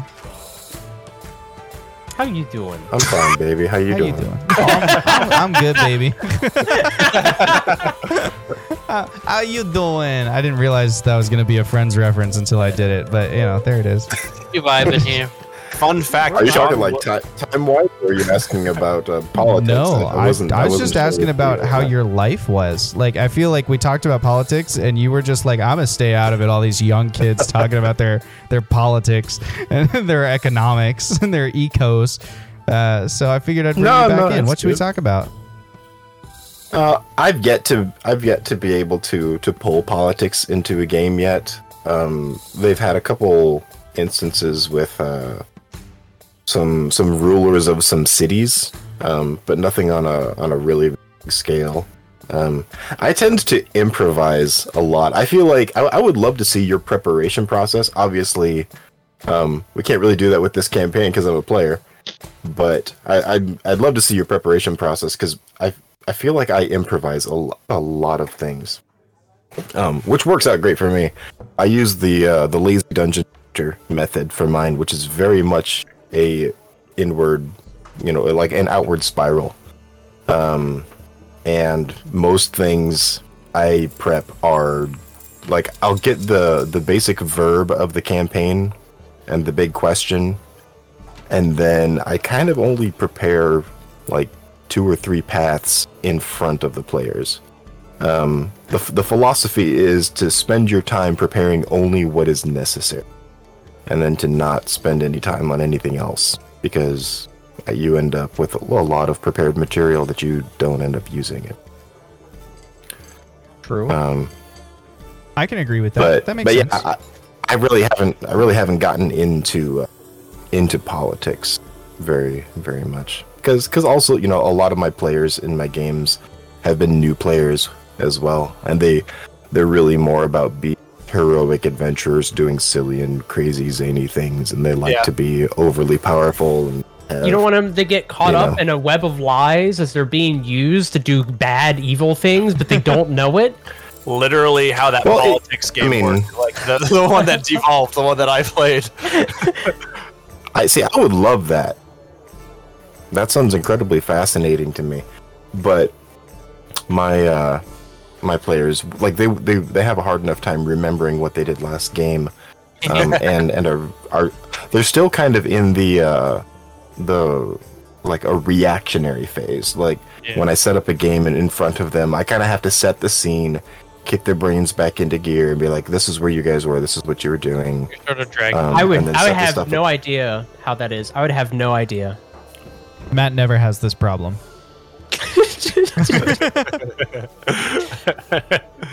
Never. It, it's an interesting problem though, um, or challenge rather, because it's not really a problem. It's like it depends on the players. Because I DM'd before I played, and and I'll just be honest, it, it's it's harder to play. It's harder for me to play than to than to DM. Because when I sit down at the table and I'm DMing, I have already preloaded the world into my head and I've I've uh, like I've been building this mental this mental castle and populating it and this that and the other, and I've been thinking about it for two or three day two or three days, and uh, and I- and I sit down and I've I've like already got it loaded in. But when I'm a player and I sit down at a game, um, you know I don't prep as much as a DM, so I haven't been thinking about all of the lore. And and there's a uh, there's a a principle that I've been talking with a couple friends of mine, where un- unless it happens at the table, okay, so this is this may be DM heresy. It depends on on your philosophy on dungeon mastering, but I operate from the standpoint that if it doesn't happen at the table, it never happened. So if um and and that you can't tell your players that um because you don't want to break their willing suspension of disbelief um but it's like if you want things like characters off in the background to be doing stuff and to having their plans and and to to be talking you know having fictional conversations with other characters and and you know the, they meet the party and then they leave and then they go off and something and then they come back later. But until that until them going off and doing the thing and then coming back later until they actually come back to the table and and actually interact with the party again that stuff never happened. It it hasn't happened until the players see it. And when you when you get dm eyes where, where you Okay. universe in your head um the you don't realize that the players don't see any of that. They've, they've never thought about that. It's like describing a room that has a tree in it and never mentioning the tree. And so the players never interact with the tree because to them there is no tree in there because you never said it existed and so it's like ha- like as a player coming into the game is very different for me because i'm used to having the world loaded in my head and Yeah. unless i write really good notes and spend time to think about Jebediah's backstory and, and his interactions with uh, with Owlin and, and with the other players and, and and unless I think about that when I sit down at the table, it can be very very challenging to to get back into the mode. It's it's it's a it's fascinating to me because it's a completely different style of play than dungeon mastering, Mhm. Um, end which is why I actually prefer dungeon mastering than playing because I'm more experienced at it. Nice. Yeah, that I don't think that's heresy. I I think that's just like that's how storytelling works. Well, Like D and D is I mean- collaborative storytelling. So if I don't tell a part of the story, I can't expect you to know that bit. Well, so so the the heresy bit comes in where if the the party interacts with this guy and he goes off and has a conversation with the king, and he comes back, before he comes back, if the players are like, "Oh man, I sure hope he wasn't a spy," and really he was just a baker or whatever, and you're like, "Oh."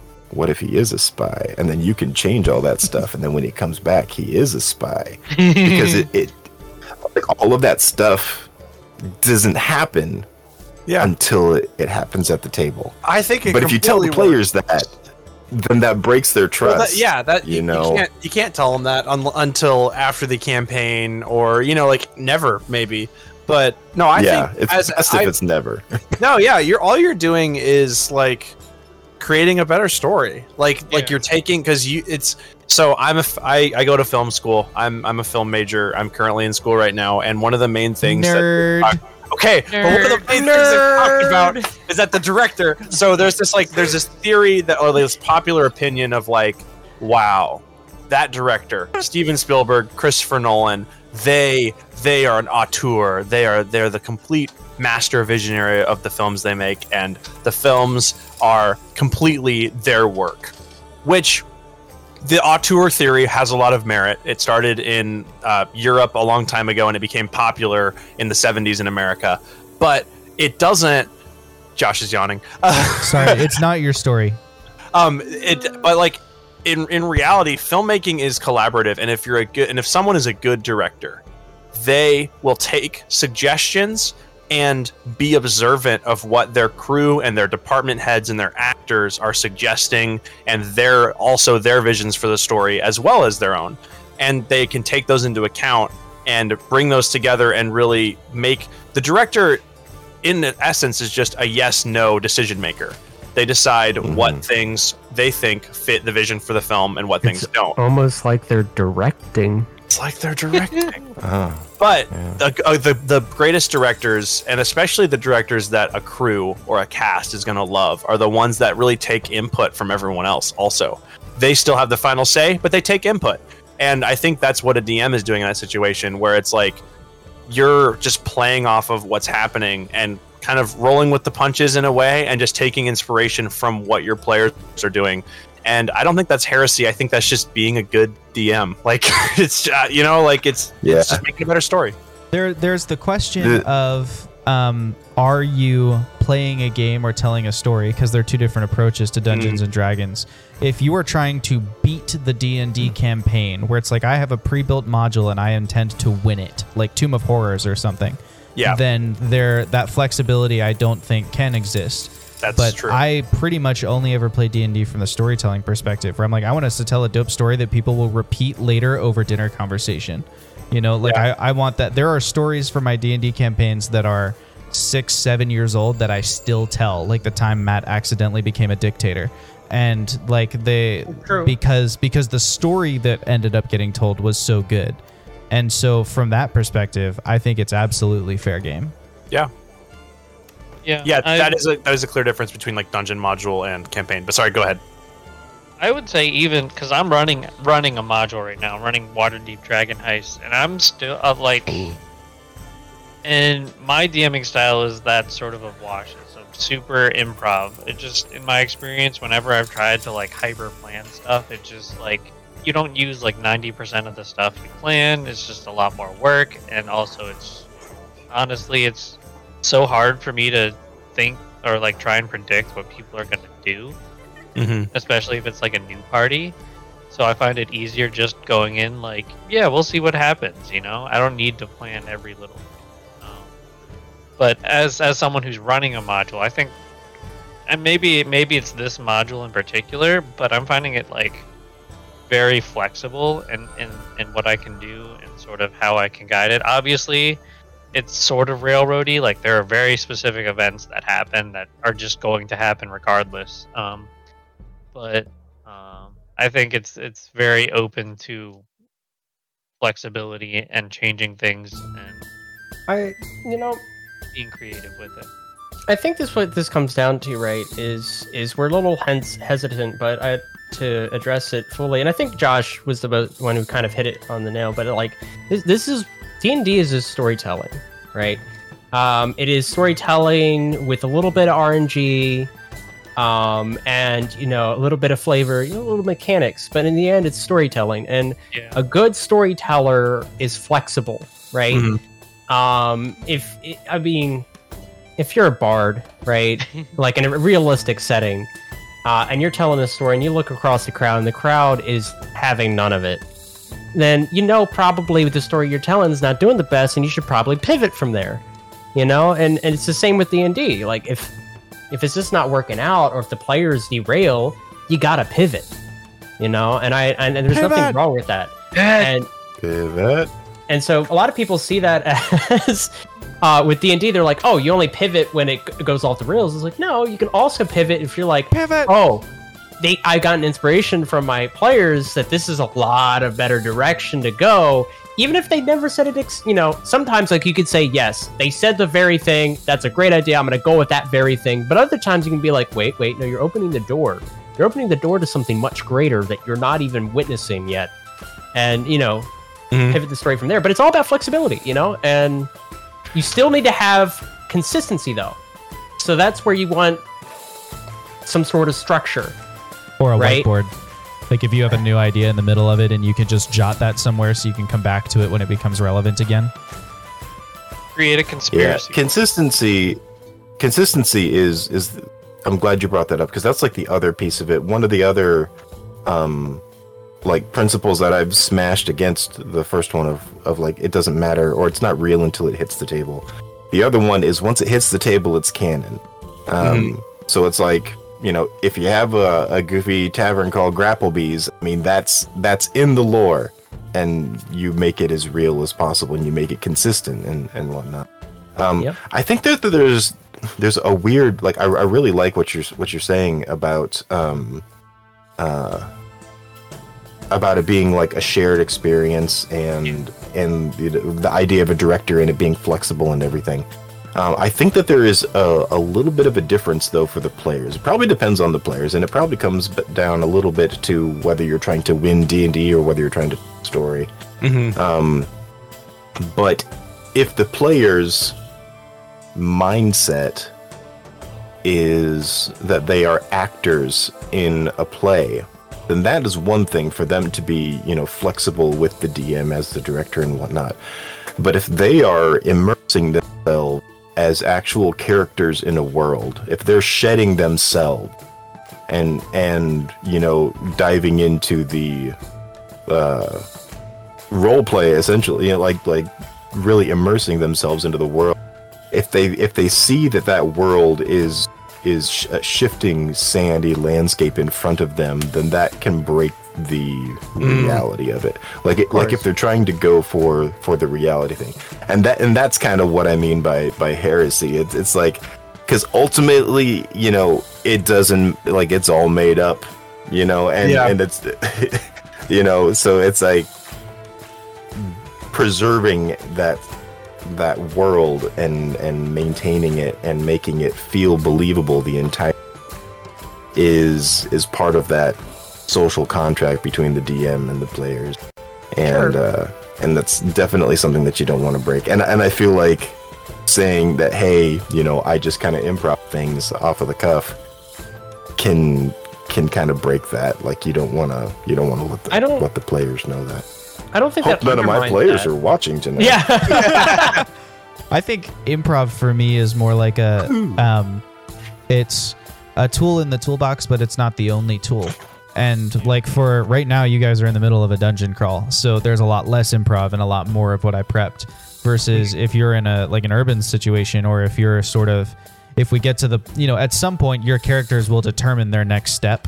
Um, like the first session is the one where I'm sort of in control of everything, but from here Yeah. forward, you know, you guys are steering the ship as well. And so in those situations, there might be a lot more improv because I can't necessarily predict where you're going to steer things. Um, We'll I actually, I, I have made an intermission scene in my OBS in case you guys hit me with too hard of a curveball, and I'm like, we need to take five minutes for me to write Nice. some notes. um, but I, I'm hoping not to have to use it. I like to think I'm I'm pretty quick uh, with with the improv, but I I do think that there's some element of planning that helps me to be effective at helping the players tell the story they want to tell.